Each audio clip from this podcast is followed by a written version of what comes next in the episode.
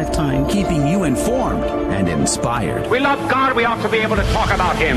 Getting you started on your day. With the latest in breaking news and information from the Vatican to the White House and everything in between. It's serious. It's fun. It's your Catholic Drive Time. Now, here's your host, Joe McClain. Praise be to Jesus Christ. Welcome back to Catholic Drive Time, keeping you informed and inspired. I'm your host, Joe McClain. So good to be on with you on this Friday, October the fourteenth, two thousand twenty-two. Praise be to God. Good morning to you. John Carney is back on the program from Breitbart at thirty-five past the hour. We're going to catch up on that OPEC story. A lot of fallout this week between Saudi Arabia and the United States over what really was the motivation behind cutting two million barrels of oil per day. But, you know, there's a, a much bigger crisis uh, looming this winter for, for Europe. So we're going to catch up on that with John Carney from Breitbart. Do join us if you can. I also want to share with you, last night I was going through some of my books. I'm preparing to give some talks up in New Hampshire next week. And uh, part of those talks is going to include the story of Our Lady of Fatima. Yesterday was the one hundred five year anniversary of October thirteenth's Miracle of the Sun, dancing in the sky, coming plummeting down on seventy thousand people. And so I was reading through some of my books. I have a book on the memoirs of of Sister Lucia. I also have another book that was written in the fifties from uh, Walsh, and a great book. And it just kind of reminded me, not only does it tie well into the gospel today, but violence in America is on the rise. And I want to make a tie. I want to connect some dots for you at fifteen past the hour between uh, Saint Jacinta and her heroic courage and virtue and violence rising in America. And I think there's a lesson there for us, so stick around for that. Dave Palmer's back on the program at the top of the next hour, host of Back to the Father. Going to be talking about gluttony, drunkenness, and fornication, and Saint Thomas Aquinas' take on that. That's coming up. Do stick around for that if you can. U S inflation does remain persistently high. eight point two percent was that report that came out yesterday. You might remember we had a great conversation with E J Anthony about that expected report. Well, he was right, eight point two percent. President Joe Biden has uh, issued an executive order that allows the government and himself, by the way, personally as president, to spy on Americans for broadly defined reasons, including public health risks, political instability, the threat of climate change, and whatever else they decide to come up with. That's kind of concerning. Hey, the C D C has allocated eighty-five million dollars for grants requiring schools to start student-led clubs supporting L G B T youth. Is that a good use of donor dollars? Uh, or tax dollars, rather? No, I don't think so. Uh, but guess what? Chase Bank has not only closed Kanye West, yeah, Yeezy, they not only closed him, but they also have allegedly closed an account for the National Committee for Religious Freedom, a bipartisan, multi, multi-faith nonprofit. Uh, so there's that. Welcome to the new E S G world, I guess. Good morning to you, Rudy Carlos. Good morning, Joe. And that's why I propose we return to the gold standard. Oh, really? Yeah, let's just do it on our own. Mm-hmm. We don't need anyone else to tell us, oh, it's fine. Let's just trade gold in between each other. Just, just trade chickens? Could we do chickens instead? Oh, yeah, sure. Beans, I can rice, probably afford chickens more um, than I can afford gold at this point. Hmm. What else can we trade here? Hmm. I don't know. I can lend to you, uh, my producer, to do whatever you need. Oh, okay. Mow your lawn, whatever. Oh, that's that would, sounds like a fun. Is trade. That of value to you? Yeah, I would say so. Well, good morning. I promise I will Adrian mow Fonseca. Rudy's yard because he has no yard. He's in an apartment still. Well, there you go, folks. That was a pretty easy job. For yep. long, I'm yeah. done. You're done. Easy. Anything on the agenda this weekend that uh, is of note? Yes, sir. I'll mm. be driving into Dallas, Texas, or I guess specifically to Plano, which is in the Dallas-Fort Worth area, mm-hmm. and I'll be going to the Blessed Karl of Austria Symposium, so I'm going to be driving up there today, and the symposium is tomorrow morning, bright and early, so uh, that's going to be a lot of fun. I know Bishop Anthony Schneider will be there, uh, the Edward von Habsburg will be there, mm. or Habsburg, rather, mm-hmm. and the granddaughter of Blessed Karl, Princess uh, Maria, I believe, will also be there, so it'll be pretty exciting. Good times. Yep, yep. Uh, make sure to say hello to Bishop Athanasius for us. Uh, we haven't had him on in a while, but it would be good to see him again for sure. Uh, well, praise be to God. Uh, Rudy, anything on your end? Uh, well, you know, as much as I'd like to goof around, there's actually a lot of stuff I have to get in order. You're for... still? Are you still in uh, honeydew list mode? Oh, it's it's beyond, Joe. So next month, I'm hoping to move. So I need mm-hmm. to get everything packed and ready to go. And yeah, it's, next it's month going to be say. tough. Next yeah, month, hopefully. Darn it, it's too bad. I just won't be available all month. Oh, dang. Gone. Sorry, oh, doing. Snap. I think I'm I'm counting the fibers in our carpet. Oh, are yeah, you? Yeah. So I've oh, taken okay. inventory. Good. Yeah. Otherwise, I would be happy to help you move. Oh well, I appreciate it. Yeah. That. Yeah. Too bad though. But I'll send you my producer. I already, I already took advantage of your services one time, so I'm okay. Oh, call will help. Good grief. All right. Praise be to God. Let's pray. Let's get into it. So much to cover today. Do share us with a friend. In the name of the Father, the Son, and the Holy Ghost. Amen. Remember, O most gracious Virgin Mary, that never was it known that anyone who fled to thy protection, implored thy help, or sought thine intercession was left unaided. Inspired by this confidence, I fly unto thee, O Virgin of Virgins, my mother. To thee do I come, before thee I stand, sinful and sorrowful. O Mother of the Word incarnate, despise not my petitions, but in thy mercy hear, and answer me. Amen. In the name of the Father, Son, and the Holy Ghost. And now your headlines with Rudy Carlos. Good morning. Thanks for tuning in to Catholic Drive Time. Today is Friday, October fourteenth. Uh, thanks be to God, it's Friday. And here are your headlines this morning. Washington Examiner reports Biden extends COVID nineteen public health emergency past midterm elections. The Biden administration has extended the supposed COVID nineteen public health emergency through January eleventh. The public health emergency, which was said to expire yesterday, will now remain in place past the midterm elections. The emergency declaration was first declared in January of twenty twenty and has been extended in increments of ninety days ever since. The Daily Caller reports high oil prices exacerbated by OPEC Plus cuts could push global market into recession, an analysis warns. High oil prices will be pushed up further by the Organization of Petroleum Exporting Countries, otherwise known as OPEC, and Russia's significant supply cuts could push the slowing global economy into a recession, according to the International Energy Agency. They say, quote, with unrelenting un- inflationary pressures and interest rate hikes taking their toll, higher oil prices may prove the tipping point for a global economy already on the brink of recession, the report read. The D W reports Germany Germany says Cologne Central Mosque to start calling Muslims to prayer. Germany's largest mosque will broadcast its call to prayer on the, for the first time today as part of an agreement between the Central Mosque of Cologne and central and city authorities rather. The large mosque in the Ehrenfeld district will be the first in the city to send out Mohammedan calls to prayer. Other mosques in the city have also expressed interest in taking part of the two-year pilot project. And LifeSite reports, priest condemns modern heretics, risking people's souls for the sake of being inclusive. He says, quote, the modern heretics, said Father Leon Pereira, will say, oh yes, we agree with Saint John Paul the Second. We reaffirm the church's teaching. And then in the next instant, they proceed to deny it with their actions. And they blame the Holy Spirit for all of their errors. In a strong comments uh, directed against the modern heretics who push for changes in the church's morals in the name of being synodal and listening, Father condemned the subtlety of priests and bishops who deny church teachings while claiming to affirm them. Father Pereira is a Dominican from England and a chaplain to the English-speaking pilgrims in Medjugorje, Bosnia and Herzegovina. The remarks were given in a homily broadcast. And those were your headline news this morning. God love you. The saint of the day is Blessed Mother Mary Boussapen. Born in sixteen fifty-three, she is remembered today as the foundress of the Dominican Sisters of Charity of the Presentation, an institute which only within the past century has begun to be recognized as part of the regular Dominican sisterhood. Mary was born in the Diocese of Versailles in sixteen fifty-three. Her well-to-do family had a reputation for both sanctity and sound business.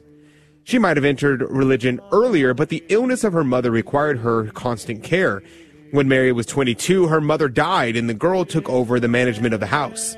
It soon became apparent that her plans for contemplative life would have to be revised, for her father fell ill and she was needed to care for him. Since her home was situated conveniently between the hospital of the Sisters of Charity and the church, where the Dominican Third Order regularly met, Mary soon found herself involved in the charities of the one and the spiritual life of the other. She became a tertiary, and she placed herself under the guidance of a Dominican confessor, who was to watch over her for nearly half a century. She began to dream of a Dominican community in which these works would become part of the apostolate. The bishop with whom most of her negotiations had to be made was a man who heartily disliked the Dominicans. Mary began her Institute of the Dominican Sisters of Charity in Angerville, and the sisters wore the, col- the colors of the order, quite probably because they were not permitted the same form of religious habit as was worn by the regular communities of Dominicans. They had a Dominican director, and everyone agrees that the Dominican spirit, but when it came to obtaining affiliation with the order, they were blocked by the bishop's refusal, and probably in view of this, by the reluctance of the order to force their claims. At the age of ninety, as she lay on her deathbed, her order had spread all over France and was recognized as a religious institute, but never accepted into the Dominican family, was not even to recognize, able to recognize the Feast of Saint Dominic as a solemnity without losing their status. Accepting the will of God, she commanded her sisters to remain spiritually close to the great order that she loved, and she died with no assurance that they would ever realize her desire.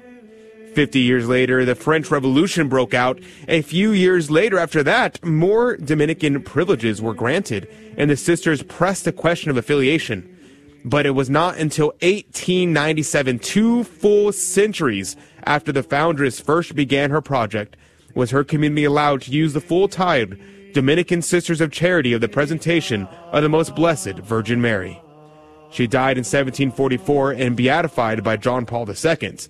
Blessed Mother Mary Boussapen, pray for us. Praise be to God in all things. The gospel today comes to us from Luke chapter twelve, verses one through seven. At that time, so many people were crowding together that they were trampling one another underfoot. Jesus began to speak first to his disciples. Beware of the leaven, that is, the hypocrisy of the Pharisees. There is nothing concealed that will not be revealed, no secret that will not be known. Therefore, whatever you have said in the darkness will be heard in the light, and what you have whispered behind closed doors will be proclaimed on the housetops.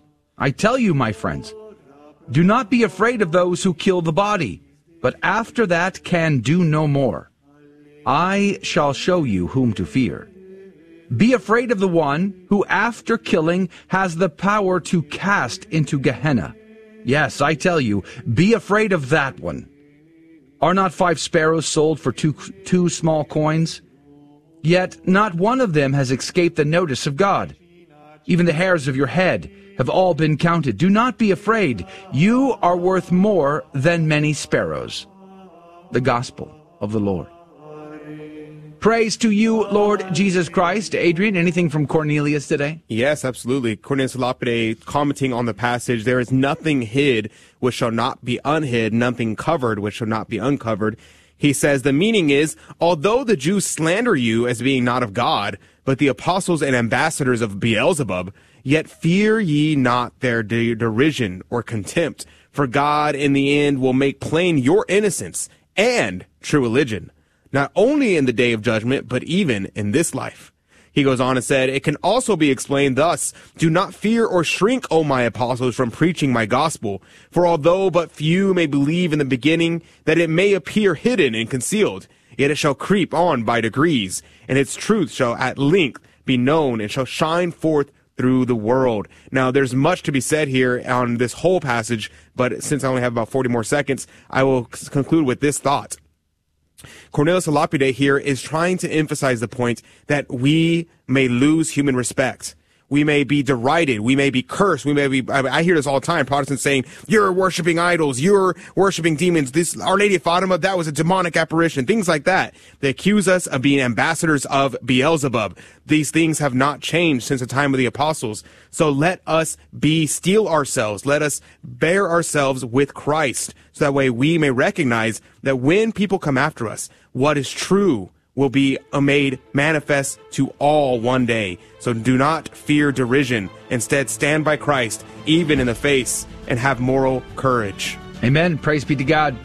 You know, uh, do not fear the one who can kill the body reminded me that it's been a pretty violent week in America. How much do we trust in God? I want to talk to you about that violence in America, and Our Lady of Fatima. All that coming up right after this very quick break. Don't go anywhere.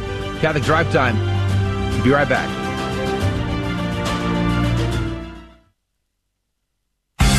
We're often told that so long as sexual activity is performed between consenting adults, there's nothing morally wrong with what's done. Is this a reasonable way of morally evaluating sexual behavior? I don't think so, and here's why. First, such reasoning justifies disturbing acts like that of Orman Mivas, who butchered and ate a willing victim that responded to an advertisement placed on the internet. I don't think we want to say consensual cannibalism is okay. Second, the assertion arbitrarily picks consent as the only aspect of nature's design for sex as having any moral significance. If we must reverence nature's design for consensual sex, then why is it okay to not reverence nature's design for procreation? If it's okay to reject one, well then it's okay to reject the other. So rather than reverencing consensual sex, this argument undermines it. I'm Carlo Broussard with The Ready Reason for Catholic Answers, Catholic dot com. Men, it's time. Participate in the next National Men's March to Abolish Abortion and Rally for Personhood on Saturday, October fifteenth, eleven thirty a.m. to three thirty p.m. in Boston. There is a man connected to every abortion. Men are a big part of the problem, and it's time for all men to take responsibility and be a big part of the solution. All men of goodwill are invited to participate in the march, and everyone else is needed to show up for the rally beginning at two p.m. outside of the State House. For more information, go to the men's march dot com and spread the word. Praise be to Jesus Christ. Welcome back to Catholic Drive Time, keeping you informed and inspired. I'm your host, Joe McClain. So good to be on with you, praise be to God. Coming up at thirty-five past the hour, Jay Carney from Breitbart's going to be on. We're going to be talking about the OPEC fallout between uh, Saudi Arabia and the United States. Boy, whew, who's saying what, who's doing what, but really what's the bottom line for you and for me at the gas pump? But uh, it's really Europe that I'm most concerned with right now. We're going to get all of that with Jay Carney from Breitbart at thirty-five past hour. Do join us if you can. Uh, but there are lots of stories in the news that are of great concern to me, and I'm sure they are to you as well. You know, this has been a pretty violent week in America. I think a lot of people have maybe, uh, you know, we get very focused. We don't read the news or whatever. And we don't uh, pay attention. But last night there was shooting in North Carolina. But overall, the entire week was uh, a pretty violent week. I saw this article over at C B N. And part of the article said the Raleigh shooting was the latest. So there was five people shot yesterday, five fatalities uh, in uh, Raleigh, North Carolina last night. But this paragraph says the Raleigh shooting was the latest in violent in a violent week across the country. Five people were killed Sunday in a shooting at a home in South Carolina. On Wednesday night, two police officers were fatally shot in Connecticut after apparently being drawn into an ambush But emergency call by an emergency call about possible domestic violence. Police officers have been shot this week in Greenville, Mississippi, Decatur, Illinois, Philadelphia, Las Vegas, and Central Florida. Two of those officers, one in Greenville and one in Las Vegas, were killed. Thursday's violence, last night's violence in Raleigh, was the twenty-fifth mass killing in twenty twenty-two. In which the victims were fatally shot, according to the Associated Press, U S A Today, Northeastern University mass killing database. A mass killing is defined as when four or more people are killed, excluding the perpetrator. So lots to pray for, for the repose of the souls. Were they prepared? Were they ready to step into eternity? That's a question that uh, haunts me a little bit, to be honest with you, when I see these stories. Were they ready for it? And then, of course, I saw another story yesterday that also kind of uh, shocked me a little bit. And this is a follow-up to a story that we've covered in the past, and that was the Waukesha Christmas Parade um, perpetrator, the guy who drove his S U V, allegedly, because he's not been yet convicted, but uh, he drove his S U V through this parade at high speed. And many people were injured. Many people lost their lives. Well, did you know that he has waived his right to counsel, and he is representing himself in court? I want you to think about this for a second. Imagine, just for a second, that you were among the victims of this incident. Your your your family, your children, your spouse, your mom, your dad was killed as a result of this car driving through this crowd of people at high speed. And you are called as a witness in this court case. And you have to face the alleged perpetrator in cross-examination, because that's exactly what's happening. He is cross-examining the witnesses. Only he's taking the opportunity to berate them.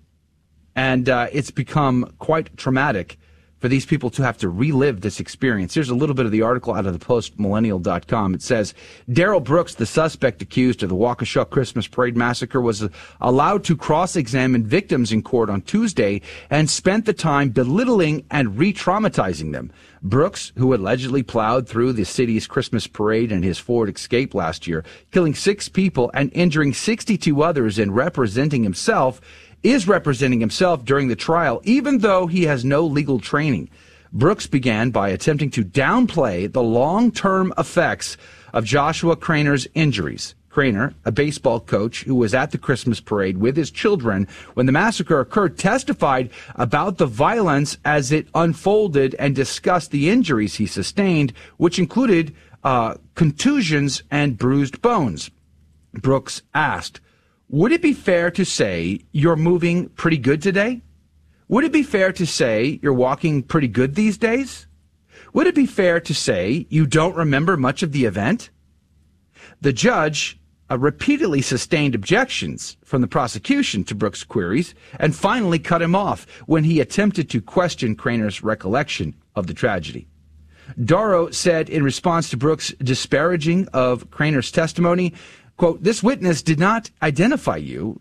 He testified as of, uh, as of his observations regarding the day in question and his injuries. So the news reports don't have any bearing on his credibility.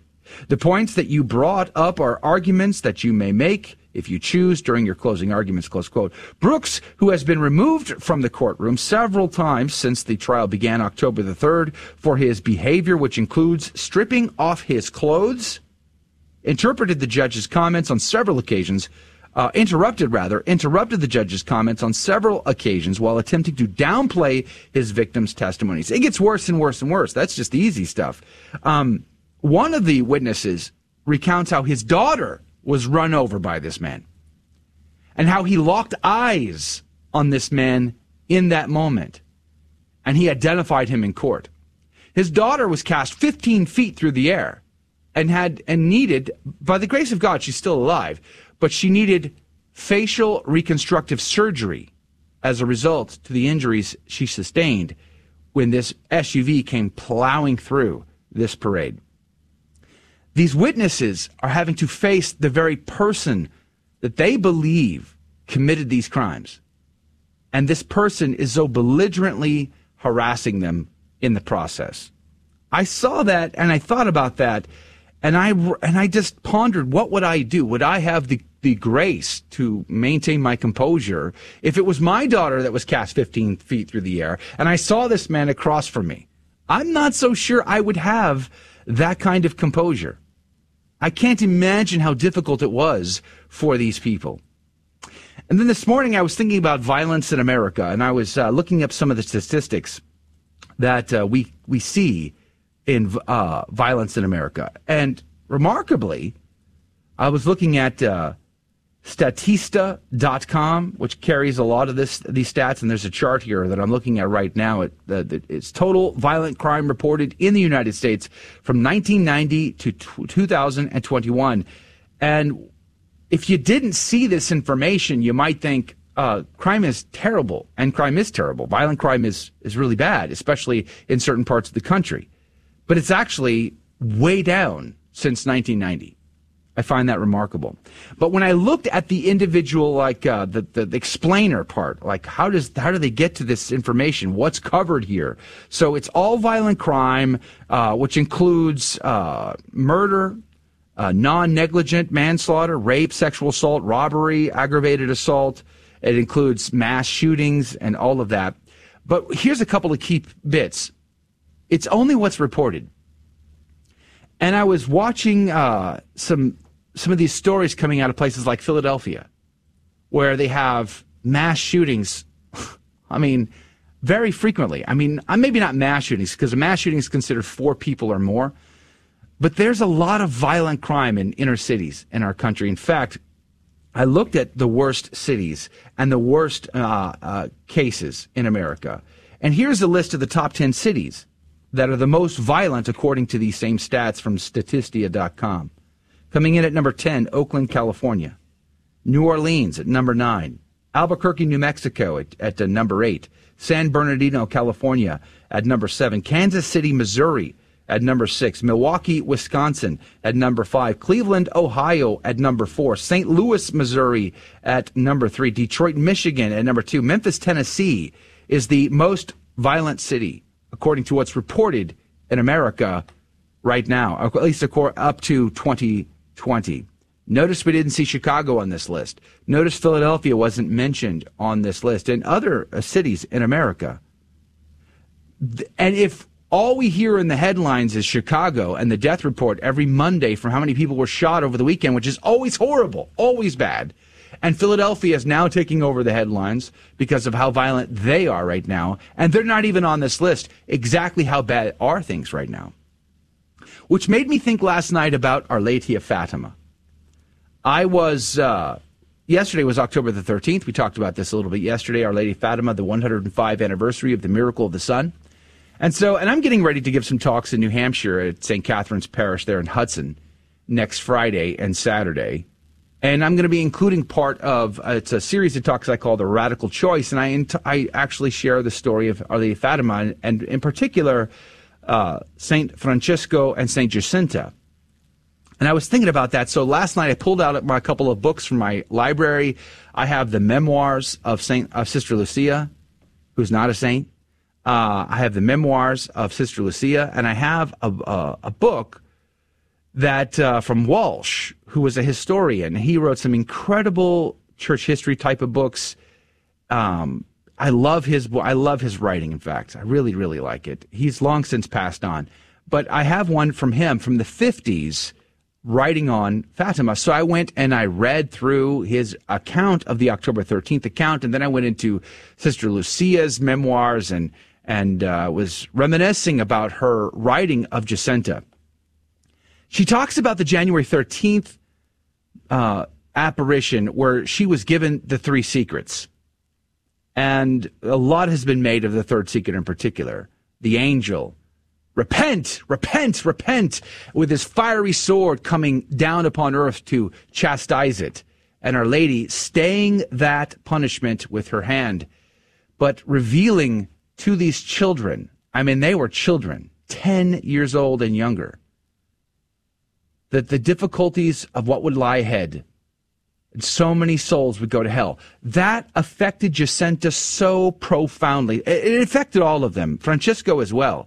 But when you look at her memoir, Sister Lucia's memoirs on Jacinta, she talks about how after all is said and done with the uh, apparitions, and Jacinta in two thousand eighteen, or rather in nineteen eighteen, was was on her deathbed and she was preparing to go to heaven, how much she struggled with this vision of hell and how many souls go there, not prepared. And how she knew, because she knew the third secret of Fatima, that there would be countless millions more that would go to hell. She, in fact, in, in, in thinking and pondering about the coming Second World War, she surmised that most of those people who would die in that conflict would go to hell.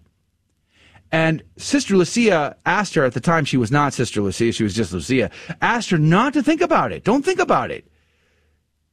Saint Jacinta said, no, I must think about it. And I must offer that up, that suffering, Uh, and the uh, the turmoil of thinking about it as a sacrifice for those very souls that may end up in hell.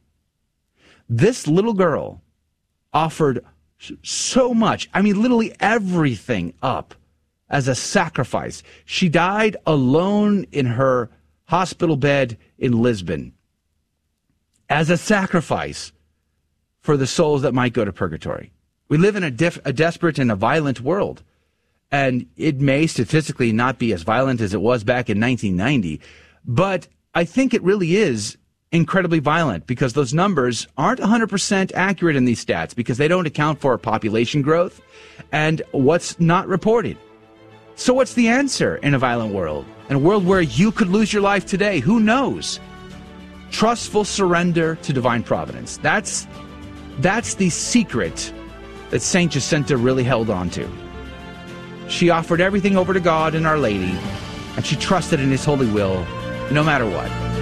If we do that and live in a state of grace, what happens to us literally doesn't matter. We'll be right back. This is Dale Alquist with a Chesterton Minute. Have you ever heard someone say, the Catholic view of marriage may be an ideal, but it cannot be a reality? Well, G K Chesterton says, it is an ideal in a diseased society. It is a reality in a healthy society. For where it is real, it makes society healthy. We know we cannot make a perfectly healthy society because while we believe in marriage and the church, we also believe in something called the fall of man, which also has an effect on society. But the point is that we believe not just in an ideal, but in something practical. Practical in the sense that we want to make something. We want to create Christian families as opposed to those who are always ready to destroy the family, who give up on the ideal and give in to whatever is easiest at the moment. Want more than a minute? Chesterton dot org.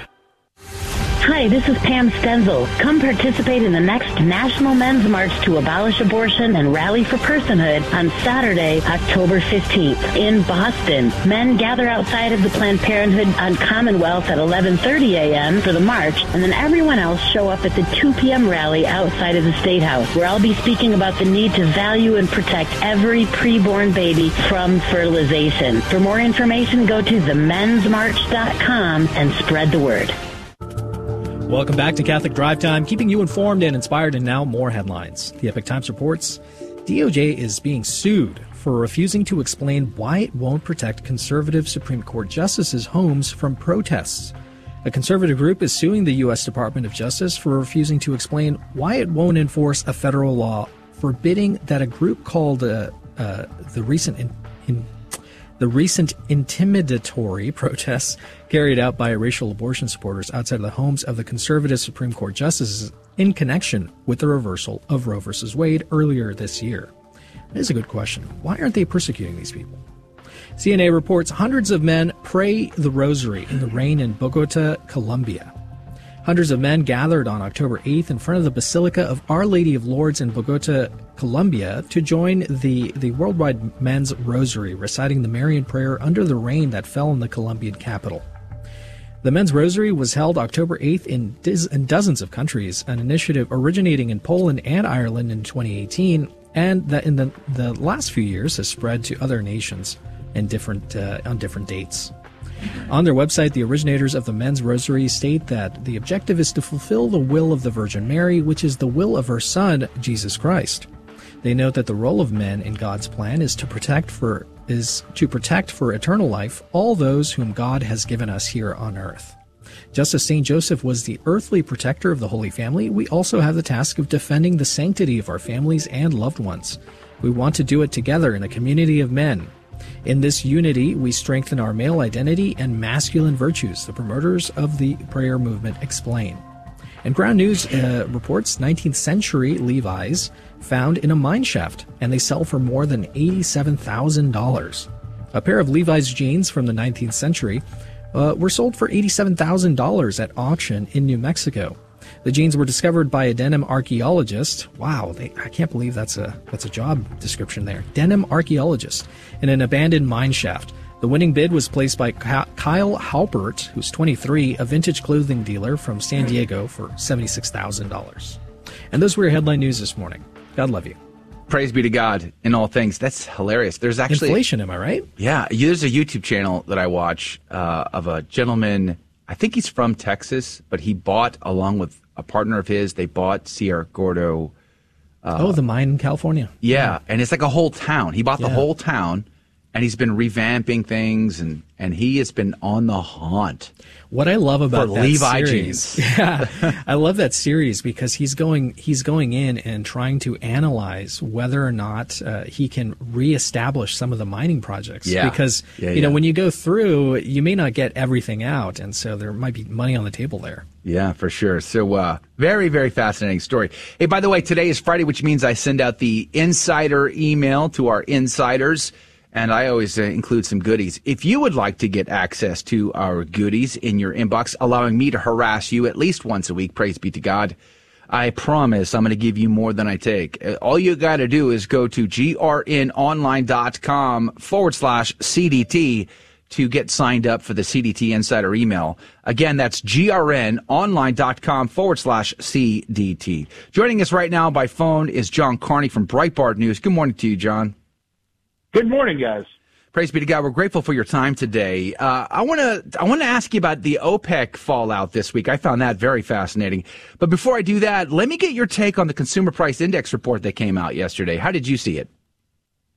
It was much worse than expected. The month-to-month number was twice what expected. And I think the really interesting thing to me is this is the eleventh out of the last nineteen uh, months in which Wall Street, the professional economists, all undershot on their predictions, so that we had upside surprises. That's not supposed to happen. These guys get paid a lot of money to try to get it right. They've only, it's only been under their prediction twice in those nineteen months. So this is uh, basically the entire economics profession unable to accept the idea that inflation is now high and more persistent than they thought it would be. We talked a lot about this yesterday as well, but uh, it's still very fascinating to me. We're we're in a situation where they want to push inflation rates, uh, or I- they want to push those interest rates up to try to contract the economy, but yet we're still spending out of control. Th- th- this just seems like a recipe for disaster. Some are saying we're headed towards a financial collapse, of like a, like a real fallout of some kind. Others are saying they're, it's not really going to happen. What is your long-term prediction here? twelve months? Uh, twenty-four months from now, what are we looking at? So I, I think we're definitely going to have a recession, a significant one. You know, we had those two quarters of contraction this year. Some people say that was a recession. They have good arguments for that. But I mean a real recession. Like we, you know, a recession with a three point seven percent unemployment rate doesn't feel like a recession. I think next year we're going to have an increase in the unemployment rate. People are going to get worried. We're going to have a significant fall in things like corporate earnings. We're going to have people pull back on spending. So we will feel that. It will feel like a recession. It won't be as bad in the U S, frankly, as it's going to be in other parts of the world, particularly in Europe. They're, they're worse off. But this is what we're headed for. I can't tell you how long it's going to last. I don't think it's going to be super severe. This isn't, this doesn't look like for now. Uh, it, you know, it involves a financial crisis or, you know, the, the ruin of many industries. But I do think, you know, we, we've got to be ready for that coming recession. So you don't see a second Great Depression? No, I don't see a second Great Depression. I, but we could cause it, right? Like, policymakers can mess things up. So the Fed could go too far. What you just said is very important. It it doesn't make sense that we don't have more participation on the fiscal political side in trying to contain inflation, meaning pull back on the spending. The Biden administration seems to just be able to, you know, they announced the student loan forgiveness program, which is equivalent to basically a half trillion dollars of spending. We should be, we shouldn't be doing this stuff in a period in which we need to cool off the inflation demand side of the economy, yet we're still doing it. That puts more pressure on the Fed to raise interest rates even more, which then probably makes the downturn even worse. Now, in looking at this report that came out yesterday, or the inflation, the the Consumer Price Index, I mean, it's, you might think, well, it's coming down. It's better than the last report. I mean, that's good, but even if it comes down to the number it was a year ago this time, which was six point two percent, even that number was incredibly high. So we have a long way to go to get to back to anything that feels normal. Yeah, and I'd caution about thinking that this was better than prior months. Yes, the headline number was below what it had been, but the, for the year to year. But the monthly number was actually up. If you look at other metrics like core inflation, which says, you know, ignore the price of gasoline because gasoline dropped in September, but it's going back up. So that's why we ignore the price of gasoline, because it goes up and down too frequently. So if you look past that, that also got worse. if you look at measures like that I consider good measures of underlying inflation, meaning, you know, take, ignore the extreme price measures. So there, the Cleveland Fed puts out something called median inflation. That's just like right in the middle of inflation. That also keeps getting worse. And so, and, the, and that to me is predictive of where inflation is going, meaning we're not, we haven't really made any progress at bringing it down. And as you said, even if we bring it down just to where we were a year ago, that's a disastrously high rate. The Fed thinks two percent would be appropriate. Some people think it should be even lower than that, but we're nowhere near that. And it's going to take quite a while for us to get there. In your latest article over at Breitbart, Uh, you pick up on Jason Furman and you, and uh, basically saying that we can't really blame Russia for all of this, can we? No, because the things that you could, you know, pin on Russia, which was, you know, the, and by the way, it's when we say this, it's really the Russian sanctions, because Russia didn't cut off the oil from, from the rest of the world. The rest of the world cut off oil from Russia. When you look at the things that the invasion could have affected, those aren't driving inflation right now. It's actually things that are, you know, well within the, you know, just purely domestic things like health insurance in the U S. Putin didn't like buy all the health insurance, and that's why it's up twenty-eight percent year over year. That's not what's happening. What happened is we have excess demand because we pumped a lot of money in the economy, you know, when we were facing the pandemic. And then afterwards, once we already had vaccines and the economy was recovering, the Biden administration did another almost two trillion dollars of stimulus that was completely unnecessary. And I think years from now, people will be able to say, you know, once we're past the immediate politics of the day, they'll be like, yes, that was one of the most foolish fiscal policy moves anybody has ever made. But this is clearly a very divisive uh, issue because, according to recent polls, as much as eighty-four percent of Americans consider the economy and inflation to be the biggest factor going into these midterms, yet it divides very starkly along of uh, uh, political parties here. Republicans are have a different margin than Democrats. Why would there be such a split when the numbers are what they are? It, you know, we've become very politically tribal, and people have trouble looking beyond, is it my side or their side? One thing I will say is there's been movement in some of these polls, which, yes, there is still a wide gap between Republicans and Democrats. But in some of the polls, including one from The Economist and YouGov, we've seen uh, more Democrats coming over to the side of admitting, yes, okay, I do think inflation is a very important issue. We've seen movements in racial groups, so black and white Americans are coming closer together in their views on this. Hold that thought. John Carney from Breitbart News is our guest, talking about the economy again based on that report that dropped yesterday. But after the break, I want to talk about gas, energy crisis, OPEC, Saudi Arabia, and America. All that's coming up next. Don't go anywhere. Catholic Drive Time will be right back. Hi, this is Father Stephen Imbarado. Join us in Boston for the next National Men's March to Abolish Abortion and Rally for Personhood on Saturday, October fifteenth. Men, we will gather outside the Planned Parenthood to begin the march, and then we're going to meet everyone else for a two p.m. rally outside of the State House, where I'll be speaking about constitutional personhood to the pre-born and where we need to go from here. For more information, go to the men's march dot com. Again, details, men's march dot com. Join us and spread the word. Hello, this is Steve Gleason with your one-minute tool for Catholic evangelism. Here's the question for your non-Catholic friend. Your only daughter met a fine young man who was a committed Mormon. She now wants to join his church. What's your answer? Well, here's your three best friendship tools for Catholic evangelism. Number one, a reason for no, doctrinal positions such as the deity of Jesus and the Trinity. Your reason for yes, you deem seemingly moral character as superseding biblical truth. Secondly, orthodoxy. Your answer is probably no, but how and why? Your resistance to Mormon doctrine does not just come straight down from the Bible. It comes from the first five centuries of brilliant theologians, bishops, and popes. These Catholics wrote, debated, and fought for truth. Example, in two fifty A D, three eleven, and four seventeen, three different popes excommunicated three different heretics, Sabellius, Arius, and Pelagius. They denied the Trinity, the eternal deity of Jesus, or taught that human effort warded salvation. Would your pastor excommunicate a heretic? Well, unfortunately, your pastor can only remove someone from his local congregation. But that's okay. That guy will probably end up being welcomed at a church down the street. Praise be to Jesus Christ. Welcome back to Catholic Drive Time, keeping you informed and inspired. I'm your host, Joe McClain. So good to be on with you. Praise be to God. John Carney is our guest. Breitbart dot com, Breitbart News.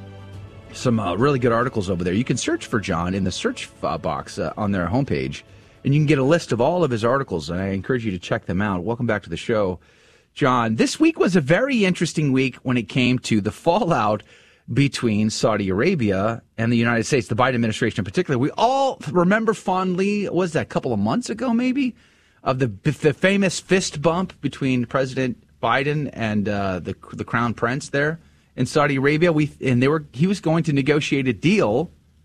Well, now I think we're realizing that deal was kind of political and bipartisan. What say you, John Carney? It was very uh, political. And there, the fundamental background here is the Biden administration has done everything to discourage the production of fossil fuels, including oil, in the United States. And yet they've been demanding that OPEC and Saudi Arabia produce more of it. This makes zero sense. Even if you were the biggest climate change, you know, person in the world, it doesn't matter where it's produced. We're not talking about, you know, polluting a local river. It's where it's, it's, it's not even where it's burned. It's the fact that it's burned. So it makes no sense that they were going to do this at all. They, they got themselves into this position, got us into this position where we have a shortage of oil. The Saudis are saying, look, the rest of the world is heading into a recession, so we think that will decrease demand for oil, so we're going to decrease the supply. Just like any normal, you know, factory would do, you say, I, I, I think people are going to want less of this in the future, so we'll make a little less. The Biden administration didn't like that. They requested that this decrease in oil production wait until after the election. And that's what has people outraged, because they say, look, that looks like you were just trying to, you know, not actually fix the problem, but delay it so that Americans wouldn't see what was happening to their economy and to oil prices until after the midterm elections. Mm, very convenient. Uh, Mister Carney, this is Rudy Carlos here. And, you know, one of the uh, one of the things that I've seen uh, about the the production of oil here in the United States is some people say that uh, that would destabilize the uh, the price of oil all over the world. Do you think that there's any sort of uh, truth to that? Uh, it, let's say, for example, tomorrow, Biden has a complete change of heart and he says, "Okay, we're gonna we're gonna reinvigorate domestic drilling here in the, in the United States." Would that really destabilize the oil market of the world? It, so there is a danger whenever you have uh, a product that has a capped amount of uh, demand. You know, there's, we can't we can't burn that much oil in the world, uh, that you can overproduce. This actually did happen back, uh, you know, eight years ago, where when shale oil in the United States was really taking off, it was, the production was overinvested in, and actually a lot of these companies lost money. But that's also part of the capitalist system. You you you experiment, you see where the market will stand. Maybe the price of oil drops, but OPEC also has a response to that, which is they can decrease their own production or they can increase it to try to drive out some other people. Totally fine. We could have that. I think we're better off, though, right now, when we see the consequences of underinvesting, which is what we've been doing in this for years, of saying, look, let's get out of the way of energy production. Let's let it happen. We don't have, we, we don't have now, and we will not have for a long time, enough renewable energy resources to substitute. So we, so let's use the oil and not bankrupt ourselves. I, I want to bring in Europe's situation into this conversation as we're talking about energy here. Um, Europe seems to be looking at a very bleak situation right now. They they really haven't been able to increase their alternative energy sources. Wind is not very reliable. Sun doesn't provide enough. And the more the more E V we decide to push ourselves, The, that much more energy is actually needed in a system that can't keep up with it already. They've seen four hundred percent growth in energy prices just between January and September. They're in desperate need of energy over there. How do you look at that? That's right. And what they did is for years sort of took the easy way out. Instead of investing in their own energy infrastructure or energy energy production, they can't produce that much, frankly, but they could make it so that they could accept energy from all over the world. They didn't. They decided to rely on very cheap Russian natural gas. And this, we now know, was a foolish move, because if you were going to then sanction Russia, you're not going to probably for very long have a lot of access to Russian natural gas. It's very hard to get liquefied natural gas, which comes from the United States, in ships into Europe, because they don't have enough ports that can take those in. You need very specialized equipment to make that happen. And so they've, they've put themselves where this winter, perhaps also even next year as well, uh, they're going to have not enough energy to supply all of their industries and all of their households. There's very a very good likelihood that they may have to shut down factories to keep people warm if the winter is cold enough, to, you know, to just make enough electricity to uh, make houses not be freezing cold. Hope, you know, we could luck out. Maybe, maybe it's an unusually warm winter and Europe doesn't have, you know, as bad of an energy crisis as we fear. But look, we shouldn't be, you know, just uh, hoping for a, you know, a unusually warm winter uh, in this day and age. We, you know, we, we have the technology to supply ourselves with heat. We just, they, they just really messed up their ability to provide it. But, I mean, we have to connect all the dots here. It's also affecting farmers in a time when we're already seeing massive food shortages around the world. I mean, there's talk about uh, Dutch farmers cutting back as much as eighty percent on their output just because they can't afford the energy uh, to to produce all those crops. Uh, that's not going to just affect Western uh, culture like Europe or America. It's the third world country that's going to be starving for food and uh, because of all of this, don't you think? Yes, and I will say one of the things we talk about at the Breitbart Business Digest, which is our free newsletter, everybody can sign up for it. That up on the upper right corner of the website, there's a little bar that says newsletters.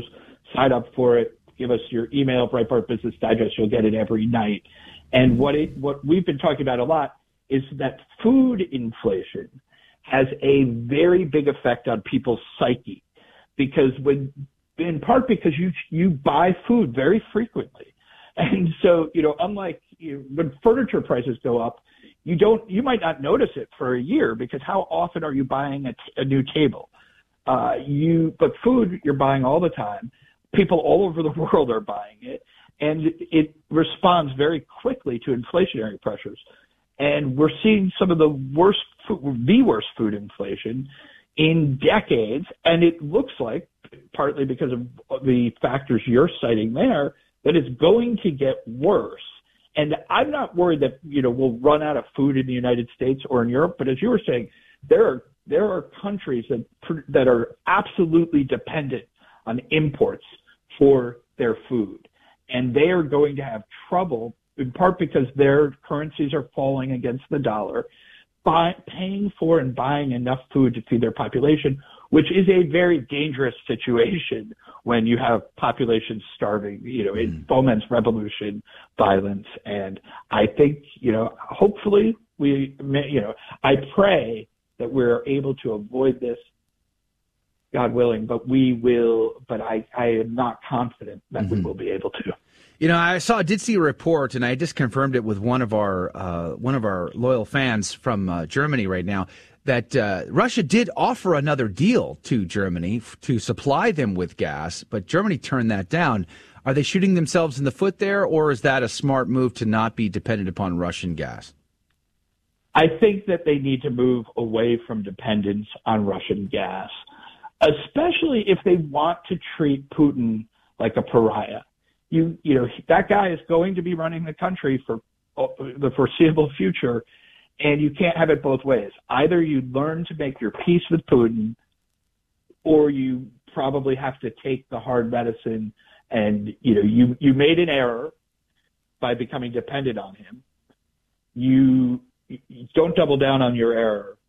you know, turn to a different way. We've also seen the uh, rise in populism across Europe, which is very interesting. Of course, Italy is the most uh, recent one we've been looking at, Hungary, Sweden, other places. Do you see that is going to change things significantly in the coming years? Will that make a big enough impact, or is the European Union just have enough control over everything that not much will change? It will be a hard struggle. Nothing will come easy for the populists of Europe. They're, you know, forty years of building a establishment infrastructure that is built literally to ignore the will of the people. That's and that it's given rise to the populism, but but the people running that infrastructure are not going to go quietly into the night just because of a couple votes. They're going to do everything they can to undermine the populist uprising in Europe. And so, you know, I, I can't tell you how it ends up, but I can tell you that it will it will not come easy to the populists. Do you think, because uh, people are returning back to coal plants, they're turning them back on, they're trying to get them back up. Do you think they'll consider building new nuclear plants?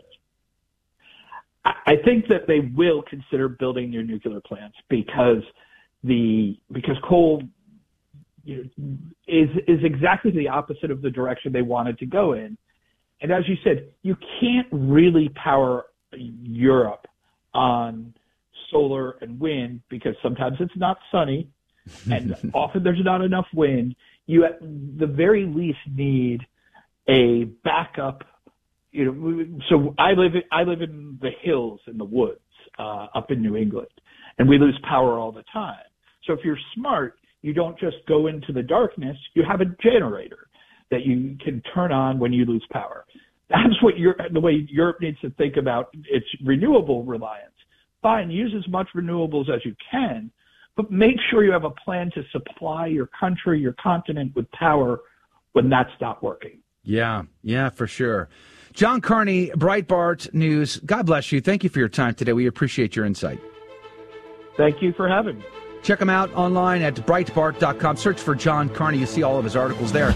All right, that's going to do it for hour number one. Thank you all for joining us. We appreciated having you on and uh, the conversations we've had.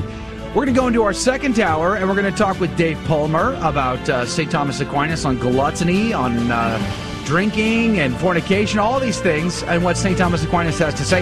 Plus, we're going to give out the prize in our Fear and Trembling game show. All that and much more. Go to grnonline.com forward slash CDT to join the conversation. Hi, this is Sister Dee Dee Byrne. Come participate in the next National Men's March to Abolish Abortion and Rally for Personhood on Saturday, October fifteenth in Boston.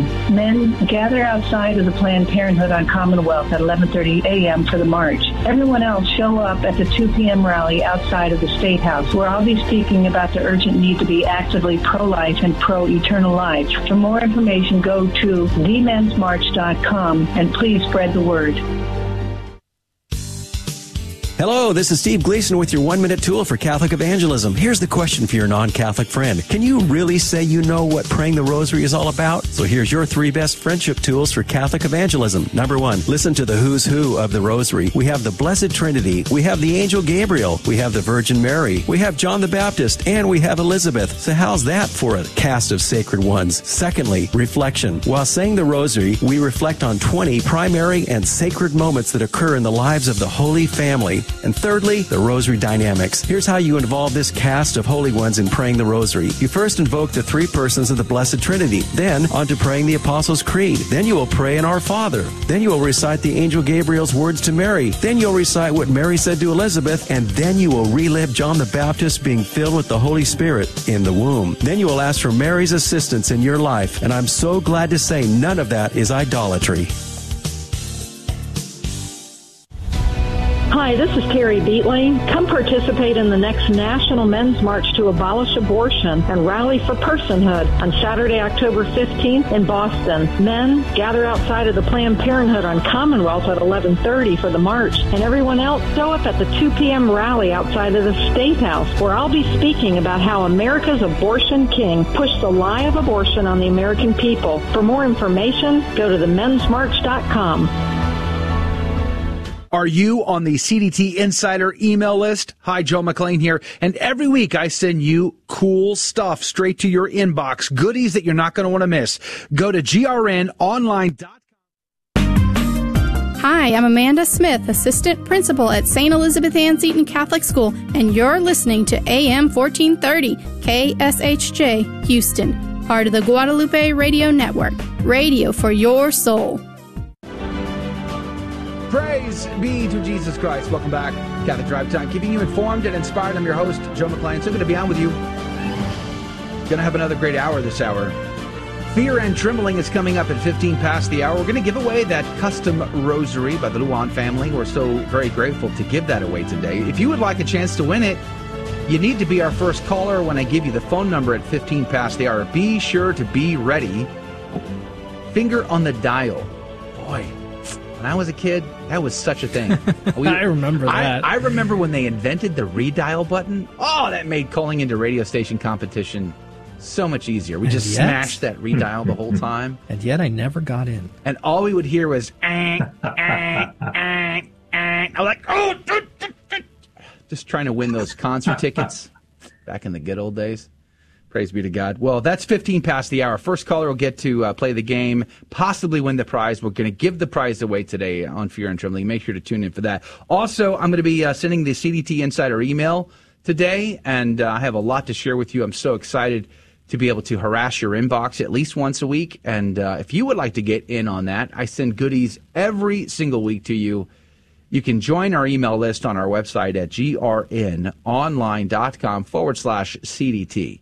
That's grnonline.com forward slash CDT. Praise be to God. Joining us right now from the Great White North is Chase, uh, the famous radio guy. Uh, or no, sorry, Super Dave, Dave. Super Dave Palmer is our guest. Good morning to you, Dave. Yeah, I, I go by Jace. Is that yes. what you said? Jace. Jace. Yeah, Jace. That's your new radio name? That's Did, my preferred name, if you don't mind. Thank you. Super Jace. Hey, you and I, have you and I talked about this? Because uh, back when I started in radio in the nineties, like having a fake radio name was a thing. Like we. That's awesome. Like, did you, have, you did you use a fake radio name?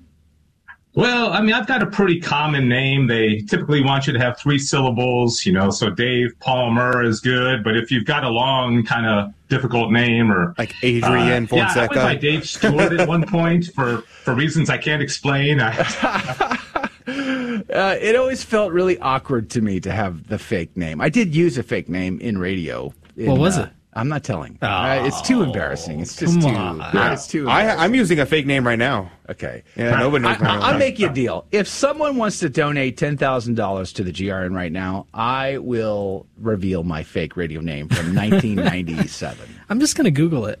Go for it. You ain't going to find it. I looked, dude. Google, I looked. Google didn't exist in ninety-seven when I was using that fake name, so there is no evidence whatsoever. You'd have to make a big donation to find out. Go to G R N online dot com. Go to donate. Praise be to God.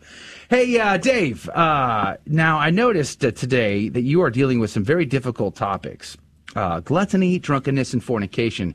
And uh, I wonder if you, if you, uh, you know, if you had me in mind when you were considering this. Uh, what was what was your motivation for today? Well, to be honest, the, the motivation was yesterday's, you know, celebration of the anniversary of the last Fatima the yeah. apparition, the day the, the sun danced. And, mm. you know, I, the, the, the quote from Our Lady of Fatima where she says, the sins which cause most souls to go to hell are sins of the flesh. Yeah. And that has always stuck with me because the sins of the flesh are not the greatest sins. They're not the, the worst sins. But Our Lady of Fatima is telling us that that's the one, those are the ones that are leading most souls to hell. And so I thought, well, what are the ones that, first of all, are, are most common, you know, among most of us, uh, the temptations, and also which are the ones that are generally downplayed in the culture? You know, I mean, how, how many people talk about, you know, gluttony as a sin? And and it, it's very yeah. interesting when you dig in to see what Saint Thomas Aquinas was saying about these back in the thirteenth century. You know, I, I remember once confessing the sin of gluttony, and I, it struck me that I had never considered even discerning whether or not I had commit the, committed the sin prior to that moment. You know what I mean? It's like, it just gets excluded, right? Uh, it's like sloth. How many people actually confess the sin of sloth? Probably not many. Uh, we, we just kind of focus on the general sins, like the, the easy stuff, right? Mm-hmm. Uh, that we struggle with maybe every day or whatever. But gluttony, how many people are actually committing that sin and are never confessing it? Seems strange to me. Yeah. And how many people, you know, I, I've always thought it was, it's kind of funny, the, the all you can eat, you know, buffets, you know, it's like, who needs to eat all they can eat, you know? And, and that by its very nature is gluttonous. I mean, no, nobody needs to eat all they can possibly eat. And I know when I go there and I spend fifteen bucks on a buffet, mm-hmm. I want to get my money's worth. And you so I'm going to come out of there you really, betcha. really full.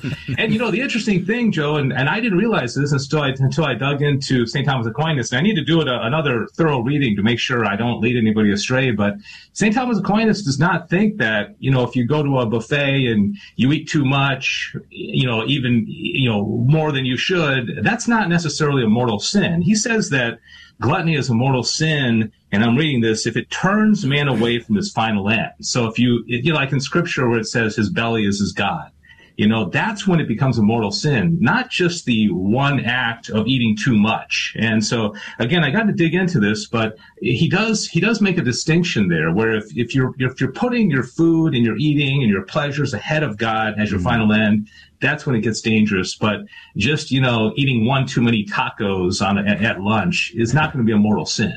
You know, it's interesting, too, because what's often forgotten is that pickiness is part of the sin of gluttony, is not eating what you're given, which is a uh, problem I have. I, I'm a very picky eater, and so I think about that all the time, and I'm like, oh, it's like uh, that's that's part of gluttony is to not eat what you're given, and that's uh, often forgotten.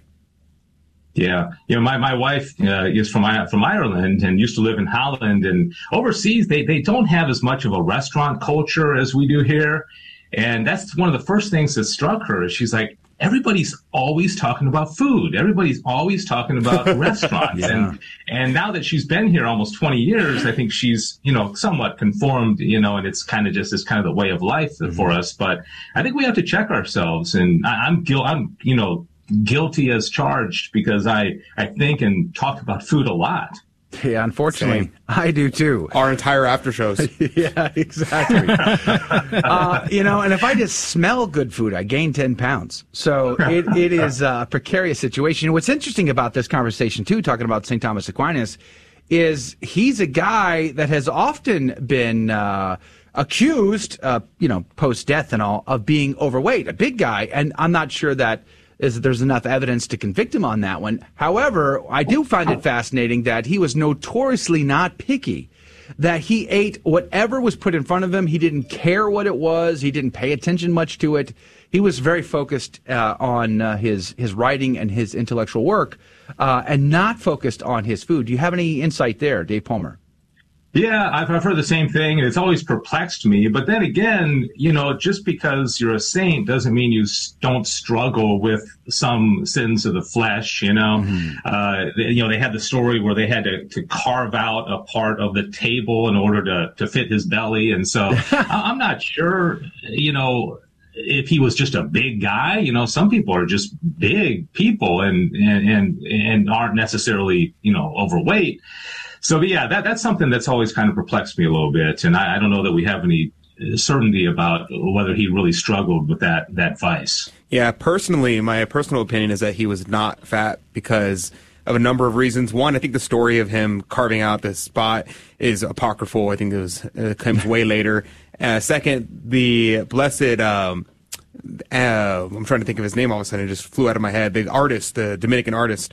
He depicts Saint Do- uh, Saint Thomas as, as skinny and not as fat, and he had perfect temperance and prudence uh, from the, his angelic uh, purity, and so that would have been tied together, so there's no way he would have been fat. And now, he might have been large, a large man, but not fat. So uh, that's my yeah. personal opinion about Saint Thomas. Is he considered a big old good'un or a good old biggin? What? That's not addressed in the Summa either, Rudy. So. Oh, dang it. Well, that's strange. Wow, didn't see that coming. Uh, I loved your connection back to Fatima. Uh, you know, yesterday, as you mentioned, was the anniversary. And I've been uh, re-looking at the, t- the uh, memoirs of, of Sister Lucia yesterday. Last night, I spent some time doing that and reading Thomas Walsh's account of those apparitions. It's very, very fascinating to me. The, the level of care and concern both Sister Lucia and Thomas Walsh, the historian who's passed on now, uh, who spent time talking with Sister Lucia before he wrote it and published his book, um, about how much the care of souls, how much uh, it affected Saint Jacinta in particular. This nine-year-old little girl was so deeply and profoundly affected by the number of souls that go to hell. And she just, she said she would have preferred to have stayed on earth and lived a fuller life just so that she could offer that many more sufferings and sacrifices to prevent people from going to hell. That amazes me for a nine-year-old girl. Yeah, I think so too. Uh, yeah, Fatima, I, I find fascinating because I almost think Our Lady talked about too many things. You know, you've got the secrets, and you've got the vision of hell, and you've got the souls going to hell, and you, uh, you know, uh, Russia, and th- there's so much that was packed into Fatima. I know you guys were talking about it yesterday, but uh, I wasn't familiar necessarily with what you're talking about there, Joe. But I, I think it, we we need to unpack the message a whole lot more. And yeah, yeah when you've got what seventy, eighty thousand people observing something right. as a historical event that only happened about one hundred years ago, yeah. it's interesting that the media, for the most part, has just stopped talking about it. Well, one of the most important historical events in the history of the world, and they're like, eh, okay, well, that's we'll, we'll forget about that one. In the foreword of Walsh's book, uh, the Monsignor whose name is escaping me, McGrath or something like that, he wrote the foreword to uh, Walsh's book on Fatima, published in the fifties, and he talks about how there was a reporter present and witnessed the miracle. Not the guy from Oseculo. That's a different story. This was a Western journalist. He actually wired the story back to New York right away. But because America was enthralled in a World Series baseball uh, game, of course, they weren't focused on this. And the story ended up being like a small little paragraph, several pages in, Unreal. and was missed. But he did try to tell the Western world that this big miracle happened. Uh, we last night we watched The thirteenth Day, which can be streamed off of formed dot org, by the way. Uh, that was put out, what, ten plus years ago now, twelve years ago. And uh, uh, we watched that with the kids. Uh, very fascinating. Do you know the the story of the administrator of the town that had kidnapped the children and threatened to boil them alive? After the miracle, he got booted out of his job because he failed to deal with that situation according to uh, the, the Freemason government as their wishes. The last, Walsh points this out, the last time, last time he was ever seen was when he was trying to prepare a bomb to uh, attack and murder anti-Freemason parliamentarians. And that was the last time anybody heard of him. I don't know, I just bring that out to say it's a very fascinating turn of events and details. We don't often hear about that. But I want to go back and just tie this in, give you last thoughts here about Saint Jacinta and her incredible uh, heart for those that commit these grave sins. Especially since, as we talked about earlier, that so few of us actually even consider in our life and or ever confess. Last thoughts, Dave Palmer. Yeah, you know, we talked about gluttony a bunch, and we're also going to talk on the show today about fornication. You know, as most people today say, well, if it's consensual and it's victimless. Interestingly, Saint Thomas Aquinas said, says fornication is a sin against human life. And he has wow. the child in mind. He says it's not fair to do something that would risk a child coming into a, a, a household that doesn't have a, a mother and a father through fornication. Mm. And then drunkenness is also interesting because it, it, you're willingly taking away your highest function, which mm. is the use of your intellect. And so we'll, we'll get into all that on Back to the Father today. I think we Thanks, you, you could probably include uh, narcotics or, or drug use in that as well. Oh, yeah, I think so, definitely. Yeah. Okay. Back to the Father airs at one p.m. Central or two p.m. Eastern, all across the, uh, the Facebook feed for G R N and the YouTube feed on G R N. So all you need to do is look for at G R N Online on YouTube or on Facebook. You'll find it there, and you'll be able to uh, watch the show live, interact live, ask good questions, uh, try to play Stump uh, Chase. Uh, Dave Palmer, Super Dave Palmer, out of the Great White North in Texas. God bless you, Dave. Thank you for being on with us today. Thanks a lot, Joe. Good to talk with you guys. All right, praise be to God. We'll see him next Friday. Every Friday, Dave joins us. But uh, don't forget, we're going to be jumping into our game show here in just a moment. I wanted to make sure that you are on our email list. You know, in a day and an age uh, where censorship is a real issue, being connected to your local G R N station is incredibly important. Okay, so the ways you can do this is get on the email list for your local station for the Catholic Drive Time. Or, or here's a better idea. Download the Guadalupe Radio Network mobile app in your iOS or Android store today. And that way you can always stay connected, always listen live, twenty-four seven, clear as crystal. Get the programming schedule and your local general manager's contact information, plus our own podcast and so much more. Download the Guadalupe Radio Network mobile app today. Get that on your phone. Hey, all right, time to play the game. Here's the phone number. Call right now, eight seven seven, seven five seven, nine four two four. Giving out that prize today. Phone lines are open right now at eight seven seven, seven five seven, nine four two four. We'll be right back. The Bible clearly says that Jesus had brothers and sisters, but the Catholic Church teaches that Mary was a perpetual virgin. How can that be? Mark six verse three says, "Is not this the carpenter, the son of Mary, and brother of James and Joses and Judas and Simon, and are not his sisters here with us?" Point number one to consider. There is no word for cousin or for nephew or for niece, aunt, uncle in ancient Hebrew or Aramaic. The words that the Jews used in all those instances were brother or sister. An example of this can be seen in Genesis fourteen fourteen, where Lot, who was Abraham's nephew, is called his brother. Another point to consider, would the last thing that Jesus did on earth be to grievously offend his surviving brothers? Right before Jesus dies, John nineteen tells us that Jesus entrusted the care of his mother to the Apostle John. If Mary had any other sons, this would have been an incredible slap in the face to them that the Apostle John was entrusted with the care of their mother. Also, we see from Matthew twenty-seven, fifty-five, and fifty-six that the James and Joses mentioned in Mark six as the brothers of Jesus are actually the sons of another Mary. And one other passage to consider, Acts one verses fourteen to fifteen speaks of a company of about one hundred twenty persons that consist of the apostles, the women, Mary, the mother of Jesus, and his brothers. Now let's see. There were eleven apostles at the time. Jesus' mother makes twelve. The women, probably the same three women mentioned at the crucifixion in Matthew twenty-seven, but let's say it was maybe a dozen or two, just for argument's sake. That puts us up to thirty or forty or so. So that leaves the number of Jesus' brothers at about eighty or ninety, according to this scripture passage. Do you think Mary had eighty or ninety children? She would have been in perpetual labor. No, Scripture does not contradict the teaching of the Catholic Church about the brothers of Jesus when Scripture is interpreted in proper context. A beacon of truth in a troubled world. This is the Guadalupe Radio Network, radio for your soul.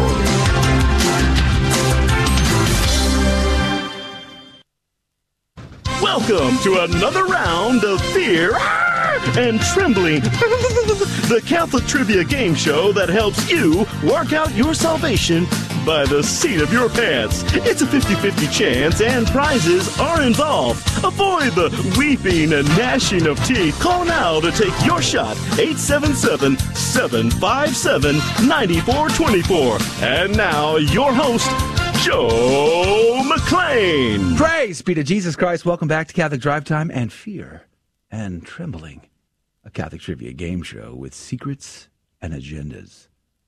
Don't tell anybody what I'm about to share with you. Is that a deal? All right, number one, we like to teach the faith. So praise be to God, we find teachable moments in the questions where you might learn something you did not know before. It's always a good deal. And then we like to laugh. We like to have a chuckle. And our callers laugh with us. It's actually quite amazing. We love it the most. But then we give out prizes, which means we are incentivizing everyone. You literally cannot lose in this deal. You might learn, you might laugh, and you might win. I mean, it's a winner for all. But here's the kicker. Here's the catch. We do have three Catholic trivia questions, but we do not ask the caller the questions, so they don't need to know. They may not know a single correct answer, but they still could win our game because instead of asking them, I will ask Rudy and I will ask Adrian. The caller will have fifteen seconds to make a decision. Whomst do they trust more, Rudy or Adrian? Because one of them will give us a correct answer and the other won't. But after that, all correct answers go into the coffee cup of divine providence to win this week's prize.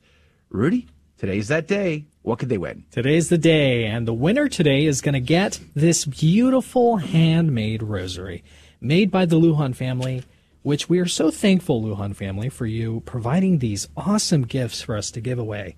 If you're interested in uh, maybe par- uh, participating in the game show by sponsoring uh, the, the show one week, you can always get in contact with us at grnonline.com forward slash CDT, but the winner is going to win this beautiful rosary. It's got turquoise beads. I'm not sure it's actual turquoise, but it's a turquoise type material.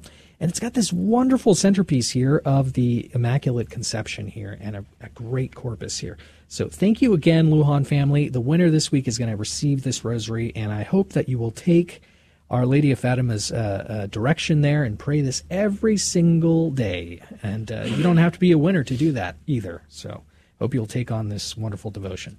Amen. Praise be to God. Praise be to God. Our Lady of Fatima did ask that the that the rosary be prayed every single day, five decades every, at a minimum. Yeah. Every, every day? Every, every day. day. Every uh, can day. I skip a day? Yeah, go for it. You can skip a day. It'll just be Saint Jacinta, you know, being sad that you might end up in hell. But other Fine. than that, other I'm teasing. I'm teasing. Let's go to the phones. Praise be to God. Good morning to you, Craig. Hi. Hello. Who am I talking to? You are talking to... This, I am Craig's son. My well, name is Hudson. Craig's son. Craig's son. Well, good morning to you. Can you give me your name one more time? Because you broke up and I couldn't hear it. Okay, my name is Hudson. Hudson. Hudson. Very nice. Hudson. I just had a like the river. No, like the car and Cars. Oh, the Hudson Hornet. Oh, I haven't seen that movie. Really? Nope. Radiator Springs, man. In any case, bring it. Hey, Hudson. Hey, Hudson. Good morning to you. Are you on your way to work? Uh, no. Actually, I'm Craig's son, so I'm, yeah. not, I'm nine years old, so I'm not on my way to work. I'm on my way to school. Oh, well, well soon go. enough, oh, okay. Hudson. Soon enough, you'll be paying taxes like the rest of us. Enjoy do school while you can, because otherwise you have to get a job. Just so. become a religious priest, and then you don't have to worry about paying taxes. Or just go to school for the rest of your life. A lot of people do that these days, I hear. But, Hudson, well, we're glad you're here. Praise be to God, Hudson. Thanks for joining us. Now, where are you from, Hudson? What state do you live in? I live in Texas, and I'm from Charlotte, Texas. Nice. Wonderful. Now... Hudson, do you understand how this game works? Do you know how to play the game? Yes, I've seen it a while, so Praise I know how God. to do more. All right. Yeah. Well, Hudson, then you know. You, of course, uh, understand fully that I am the only one here you can trust. uh, it's just me and you, Hudson, against them. Are you ready to play, sir?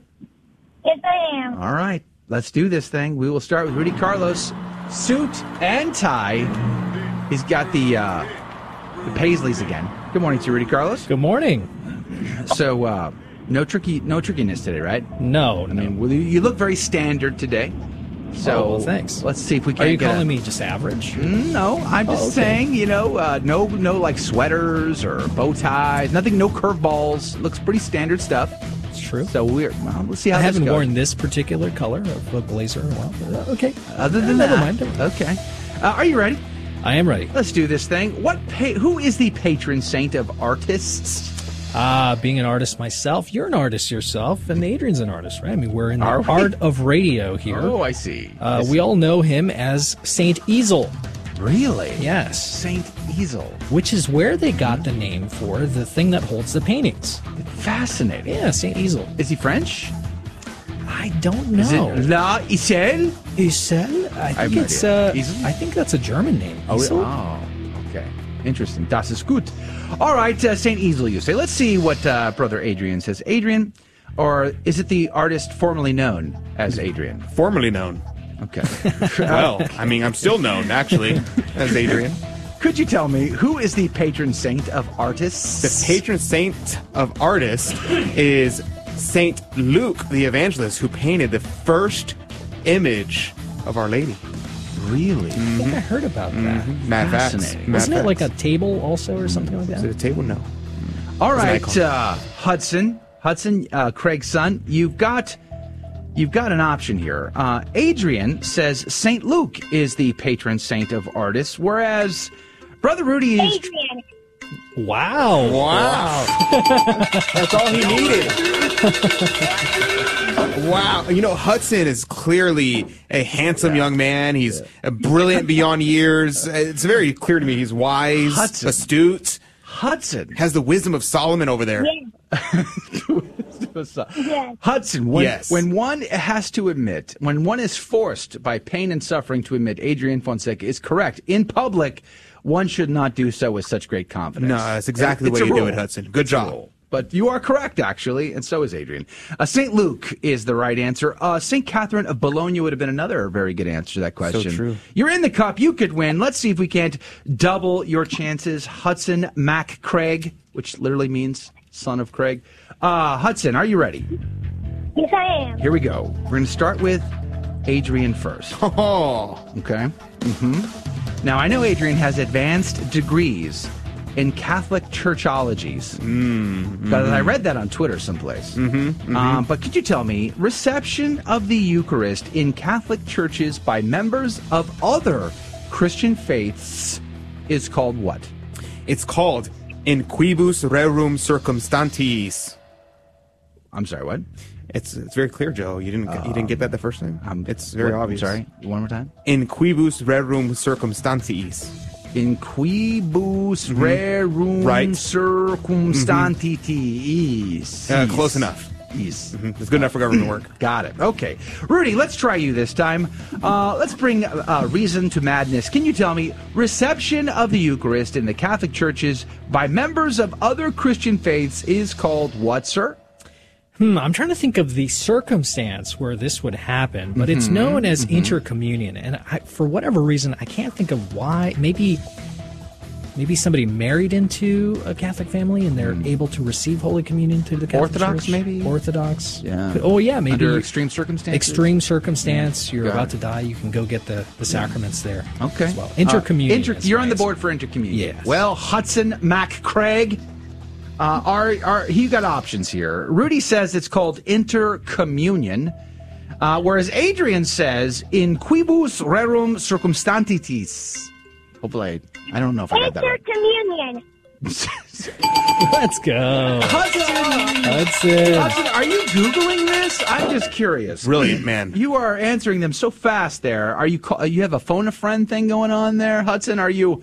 Is someone feeding He's you just the a answers? Genius, I'm Joe. just curious. No, mm. that, I go to Catholic school, so I know these answers. Wow, there you go. Let's go. Praise be Catholic schools, apparently. Wow, Hudson. Well, in Quibus, that doc, it's a document saying when you can have intercommunion, and it's okay. only for those Christians... Mm-hmm. that believe the same thing we do mm-hmm. of the, about the Eucharist, which would mean basically just Orthodox in extreme circumstances. All right. Well, last question, third question. You, perfect score could be yours, Hudson Mac Craig. Uh, here, we're going to go back to Rudy first. Uh, Rudy, can you tell me, where is Saint Patrick's Cathedral? Also, where he is buried. Now, some might say, well, that's Saint Patrick. Nobody knows where he's buried. He might be on an island somewhere. I don't know. I'm going to say it's Downpatrick, Ireland, mm. which, believe it or not, is a Protestant church. Huh. Okay. Uh, tricky question, actually. But let's see what Adrian says. Tricky, isn't it? Adrian, can you tell me where is Saint Patrick's Cathedral located? Well, Saint Patrick's Cathedral is right there in New York, New York. So, New York, you know? Yeah, a big old church. Probably one of the most beautiful Yikes, churches in America. Possibly New York, the New trickiest York. question ever. Hudson, is it the cathedral called Saint Patrick that we're asking about, which Adrian says is in New York, or is it the Saint Saint Patrick and where he's located, which is Downpatrick, Ireland? fifteen seconds on the clock. Who's right? Who's wrong? Tricky question. Hudson, what say you? Downpatrick, Ireland. Now go the other way. Go the other way. I'm so sorry. Oh, I heard an Adrian. Oh, oh, oh, I did too. All right, I am shuffling now. Yeah, he said Adrian, didn't he? I am shuffling now. I'm pretty now. sure he got that in before the buzzer. Every day I'm shuffling, as they say. And I have it right here. It's Guyla. Guyla. Guyla. Very nice. Hudson Mac Craig. You played very good today. We had a laugh. You were amazing. God bless you, Hudson. Thank you. Hey, don't get a job too soon, okay, buddy? You got to go to school okay. and enjoy your time. Learn all that goodness at your Catholic school. Have a great day and uh, a wonderful weekend. God bless you, Hudson. Thank you. Thank you. All right. Praise be to God. That is going to do it for the radio side. Hudson was a lot of fun. It's too bad we tricked him with that last one, though. That was super tricky, actually. Poor guy. Uh, yeah, it's New York, by the way. That's where Saint Patrick's Cathedral is located, not the Saint Saints. Which is actually at a Protestant church. Hey, no, anyway, join us in the after show. Go to grnonline.com forward slash CDT. God bless you. God love you. We'll see you then. Thank you for for joining us on your Catholic Drive Time, where it is our pleasure to keep you informed and inspired. Join us Monday through Friday at the same time, right here on your favorite Catholic radio station. Don't forget to connect with us. Just go to facebook.com forward slash Catholic Drive Time. Again, that's facebook.com forward slash Catholic Drive Time. Be sure to share more than just us today. Share Jesus with everyone you meet. Bye now, and God love you.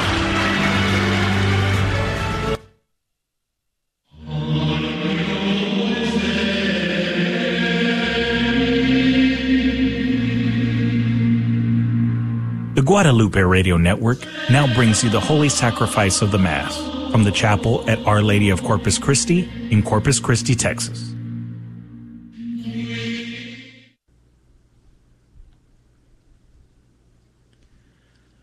Welcome to the Holy Mass at Our Lady of Corpus Christi Chapel. Today we celebrate the memorial of Saint Callistus the First, Pope and Martyr. The intention for today's Mass is for all of our online viewers and for those joining us through Guadalupe Radio.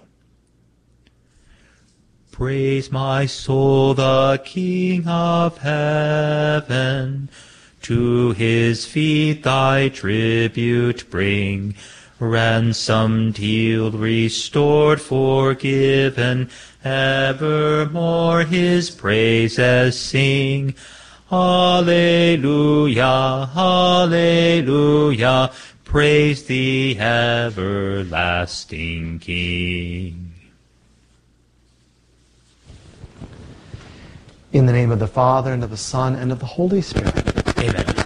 The Lord be with you. And with your spirit. Today we celebrate the memorial of Pope Saint Callistus the First, who lived in the hundreds and two hundreds in Rome. Earlier his, in his life he was a slave, and then later set free. Under Pope Zephyrinus, he was made a deacon and appointed in charge of the first Christian cemetery, which is now named for him, the Catacombs of Saint Callistus. After the death of Pope Zephyrinus, he succeeded him as Pope.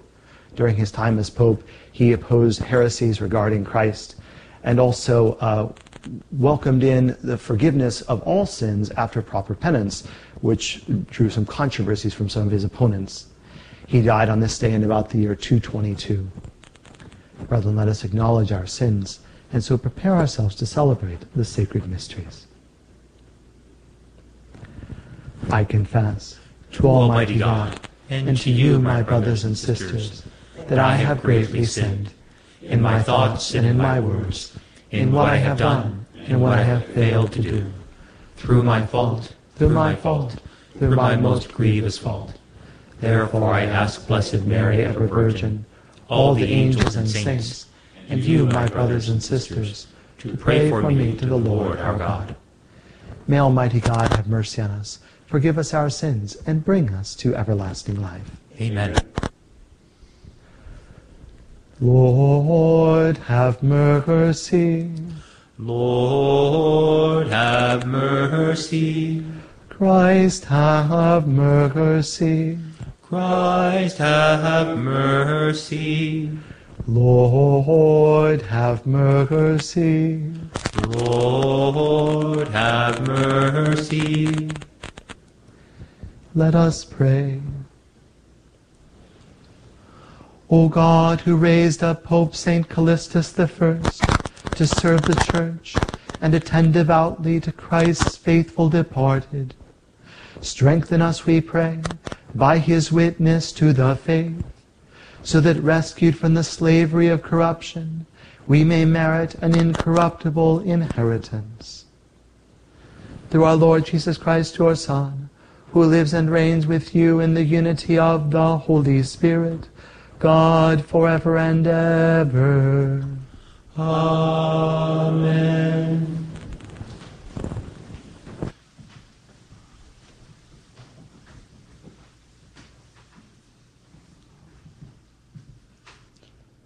Reading from the letter of Saint Paul to the Ephesians.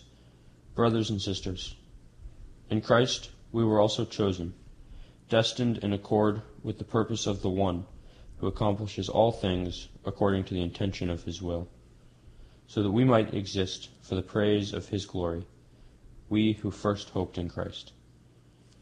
In him you also who have heard the word of truth, the gospel of your salvation, and have believed in him, were sealed with the promised Holy Spirit, to which is the first installment of our inheritance, toward redemption as God's possession, to the praise of his glory. The word of the Lord. Thanks be to God. Blessed the people the Lord has chosen to be his own. Blessed the people the Lord has chosen to be his own.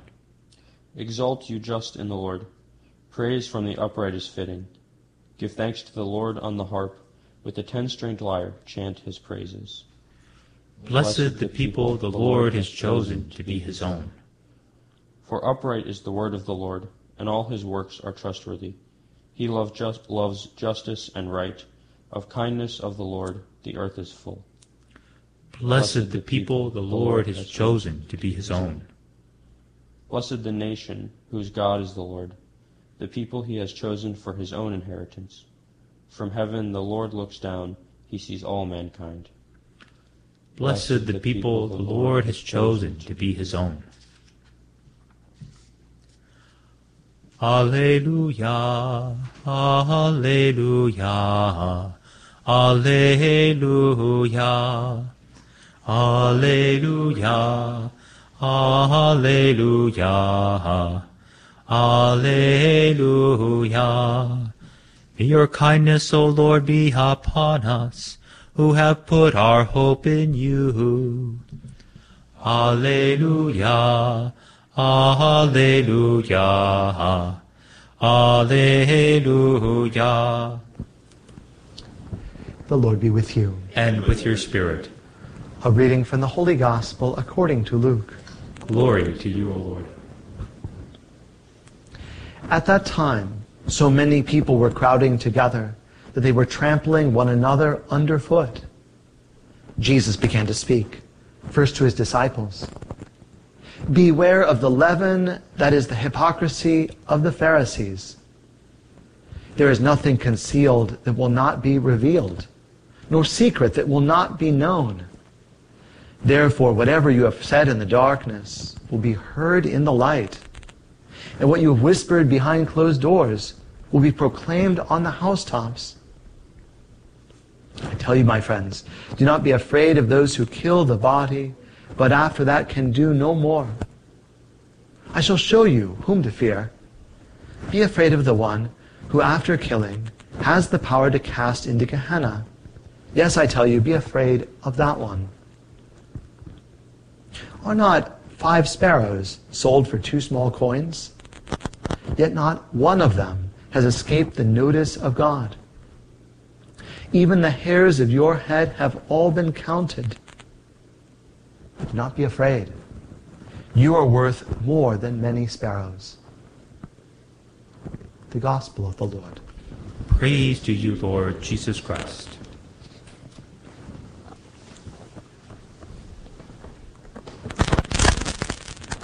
Imagine if sometime after you died, the only thing that was known about you was what came from an account written by your enemies while you were alive.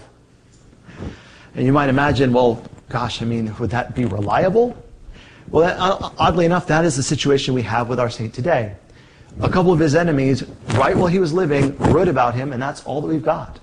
And so it is that when scholars look at the record, they, they look with kind of a skeptical eye and say, well, we think we think that these enemies were basing what they said on the truth about him, but that they very much exaggerated, finding every bad thing that they could build up.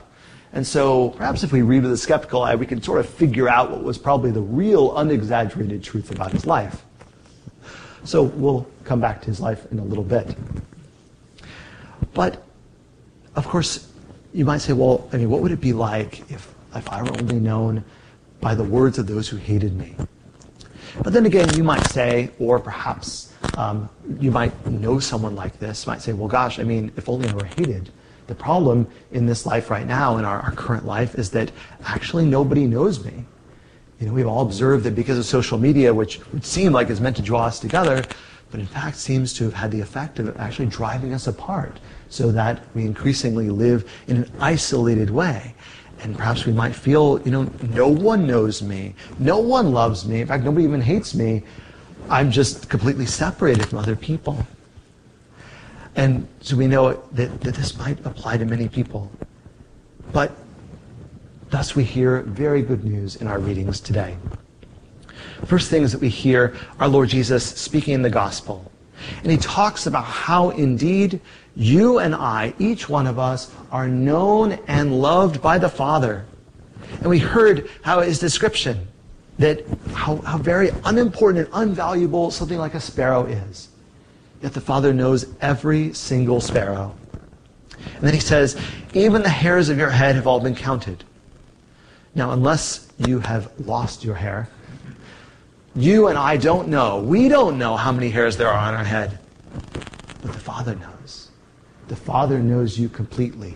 Even every single hair on your head, and not just the hairs on your head, but everything about your heart, and about your soul, and about your history. He knows you, and better than that, he's not your enemy. He loves you. He knows you and he loves you. And that is the first piece of good news in our readings today. Second thing has to do with being chosen. And here we can turn to the first reading as Saint Paul is talking to the Ephesians. Now in our reading today, Saint Paul is continuing this Christological hymn that we heard beginning yesterday. There's something subtle in today. You and I might miss it because, of course, our situation is different today. And that is there's a big difference between when he said we and when he said you.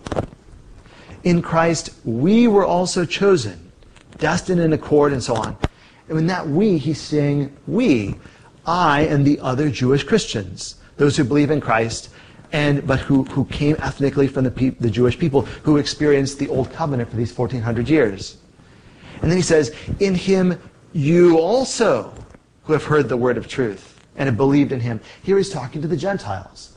All those people, those who come to believe in Christ, but who came from all the other peoples of the world, which for those of us listening today is probably most of us. Most of us probably come from them. And so he says, we were chosen, we experienced the salvation history, but now you too, you have heard the word of truth, you have believed, you have been sealed with the promised Holy Spirit, you are headed towards heaven.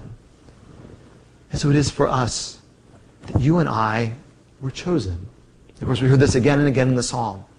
And of course, you and I have experienced times in our life when we might not have been chosen.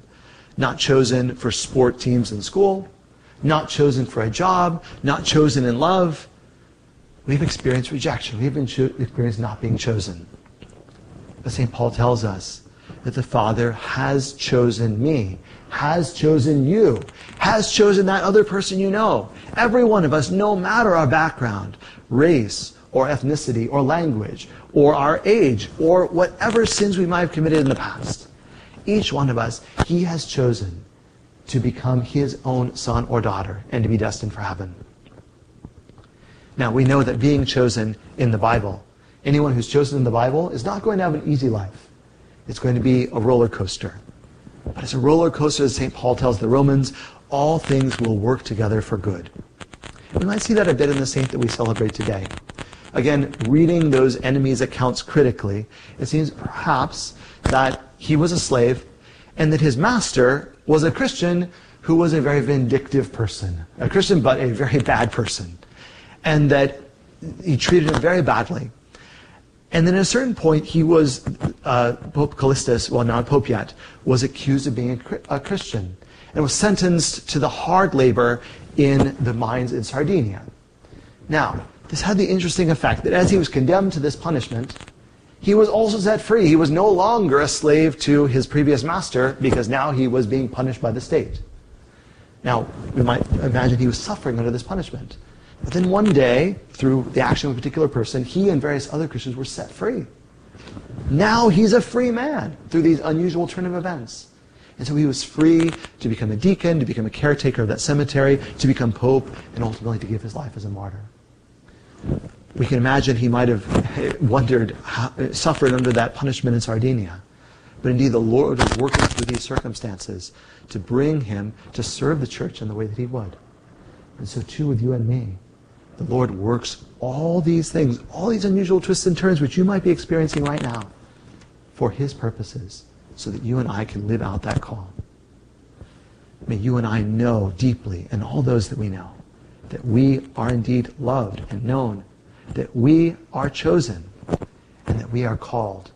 that all things are working together for good. Pope Saint Callistus the First, pray for us.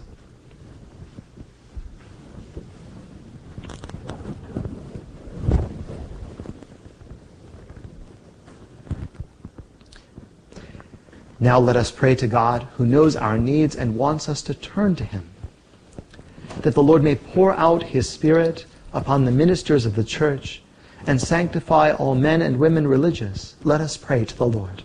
Lord, hear our prayer. That hatred may disappear from the world and there be harmony among nations. Let us pray to the Lord. Lord, hear our prayer. That sinners may be converted and the sick recover their health. Let us pray to the Lord. Lord, hear our prayer. That God may remove all harm far from us. Let us pray to the Lord. Lord, hear our prayer. That during this day we may be strengthened to sow unity where there is discord, and love where hatred reigns. Let us pray to the Lord. Lord, hear our prayer. O Lord, show yourself favorable to your children, and multiply the gifts of your grace to them, that they may obtain the good things they have asked of you, and faithfully persevere in your service, through Christ our Lord. Amen. There's a wideness in God's mercy, like the wideness of the sea.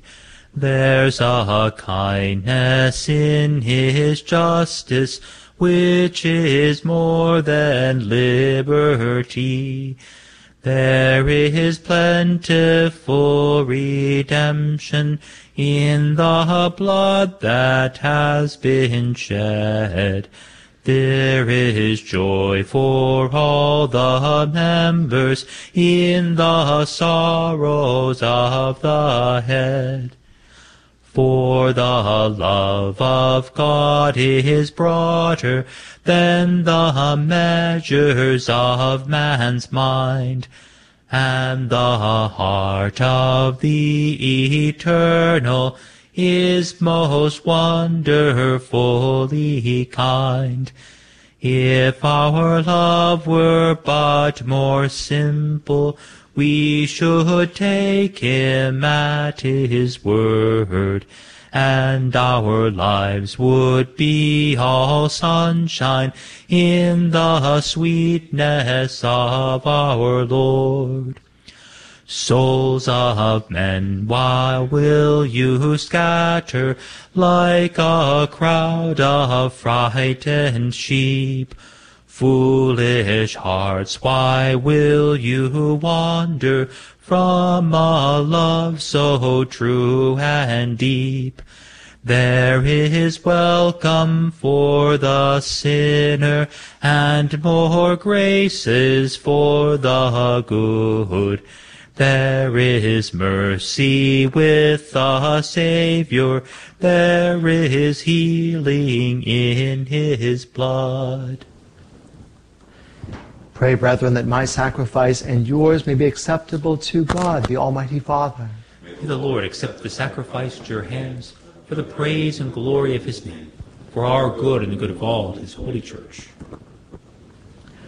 We offer you sacrificial gifts, O Lord, to commemorate your blessed martyr, Callistus, whom no temptation could separate from the unity of the body of Christ, who lives and reigns forever and ever. Amen. Amen.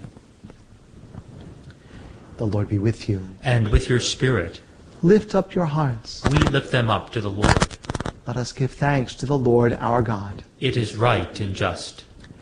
It is truly right and just, our duty and our salvation, always and everywhere to give you thanks, Lord, Holy Father, Almighty and Eternal God, for the blood of your blessed martyr Callistus, poured out like Christ's to glorify your name, shows forth your marvelous works, by which in our weakness you perfect your power, and on the feeble bestow strength to bear you witness, through Christ our Lord. And so with the powers of heaven we worship you constantly on earth, and before your majesty without end we acclaim.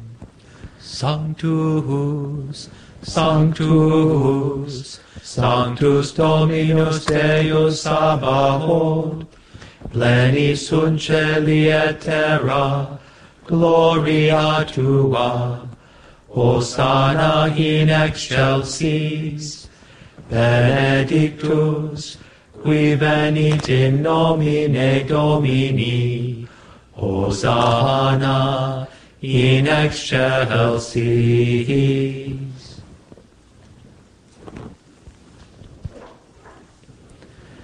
You are indeed holy, O Lord, the fount of all holiness. Make holy, therefore, these gifts, we pray, by sending down your Spirit upon them like the dewfall, so that they may become for us the body and blood of our Lord Jesus Christ. At the time he was betrayed and entered willingly into his passion, he took bread, and giving thanks, broke it, and gave it to his disciples, saying, "Take this, all of you, and eat of it, for this is my body, which will be given up for you."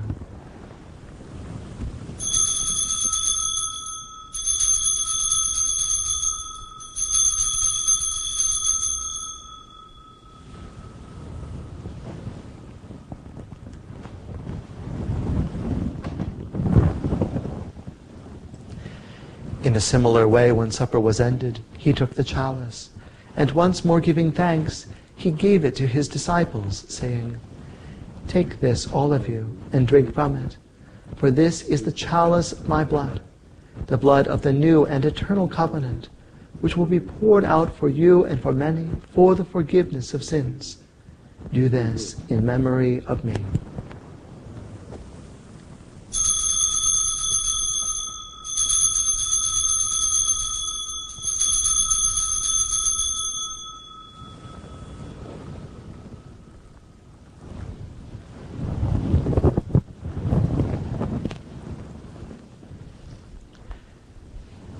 Mysterium fidei, mortem tuam annunciamus Domine, et tuam resurrectionem confitemur, donec venias. Therefore, as we celebrate the memorial of his death and resurrection, we offer you, Lord, the bread of life and the chalice of salvation, giving thanks that you have held us worthy to be in your presence and minister to you. Humbly we pray that, partaking of the body and blood of Christ, we may be gathered into one by the Holy Spirit. Remember, Lord, your church spread throughout the world, and bring her to the fullness of charity, together with Francis our Pope and Michael our Bishop and all the clergy. Remember also our brothers and sisters who have fallen asleep in the hope of the resurrection, and all who have died in your mercy. Welcome them into the light of your face. Have mercy on us all, we pray, that with the Blessed Virgin Mary, Mother of God, with blessed Joseph, her spouse, with the blessed apostles, and all the saints who have pleased you throughout the ages, we may merit to be co-heirs to eternal life, and may praise and glorify you through your Son, Jesus Christ.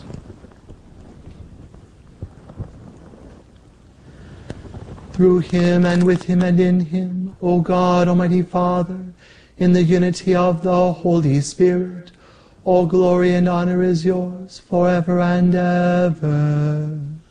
Amen.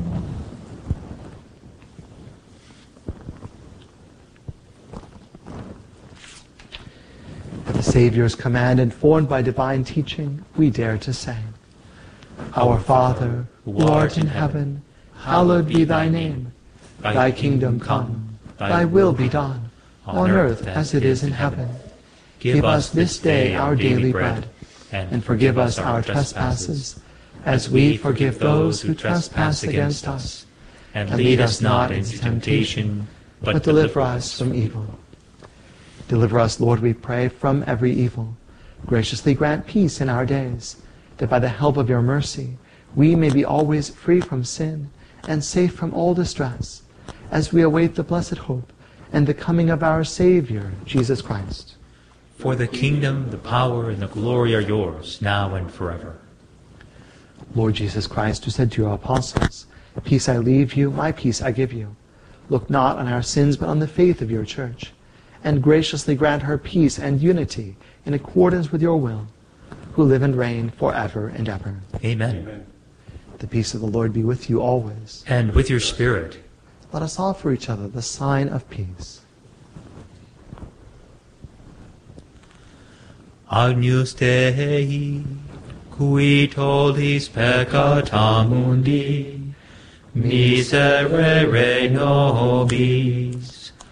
Agnus Dei, qui tollis peccata mundi, miserere nobis.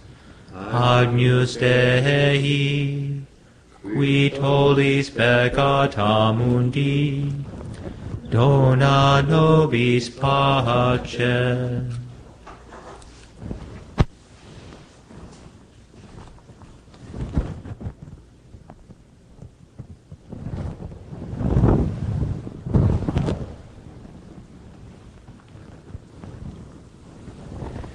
Behold the Lamb of God. Behold him who takes away the sins of the world. Blessed are those called to the supper of the Lamb. Lord, I am not worthy that you should enter under my roof, but only say the word, and my soul shall be healed.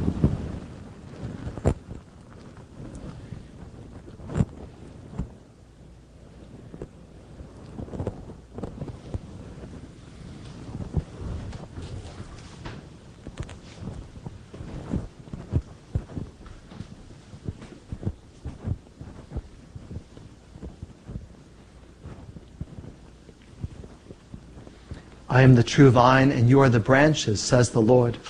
Whoever remains in me and I in him bears fruit in plenty. An act of spiritual communion. My Jesus, I believe that you are present in the most holy sacrament. I love you above all things, and I desire to receive you into my soul. Since I cannot at this moment receive you sacramentally, come at least spiritually into my heart. I embrace you as if you were already there, and unite myself wholly to you. Never permit me to be separated from you. Amen. O Jesus, we adore thee, who in thy love divine conceal thy mighty Godhead in forms of bread and wine.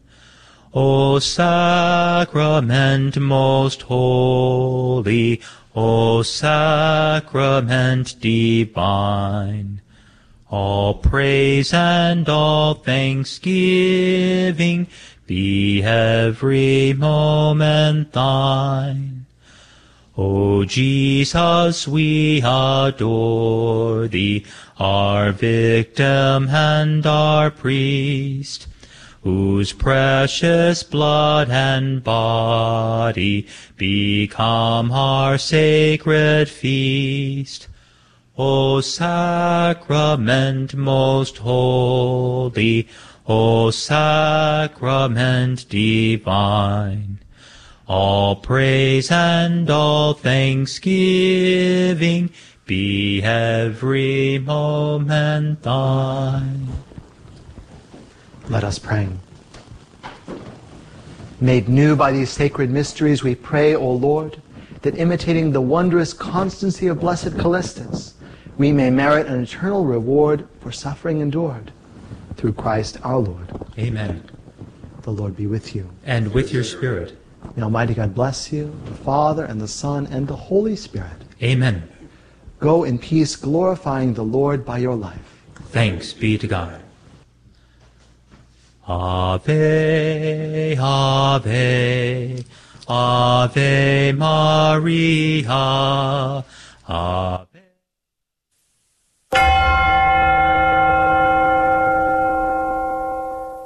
The Prayer to Saint Michael. Saint Michael the Archangel, defend us in battle. Be our protection against the wickedness and snares of the devil. May God rebuke him, we humbly pray. And do thou, O Prince of the heavenly host, by the power of God, cast into hell Satan and all the evil spirits who prowl about the world, seeking the ruin of souls. Amen.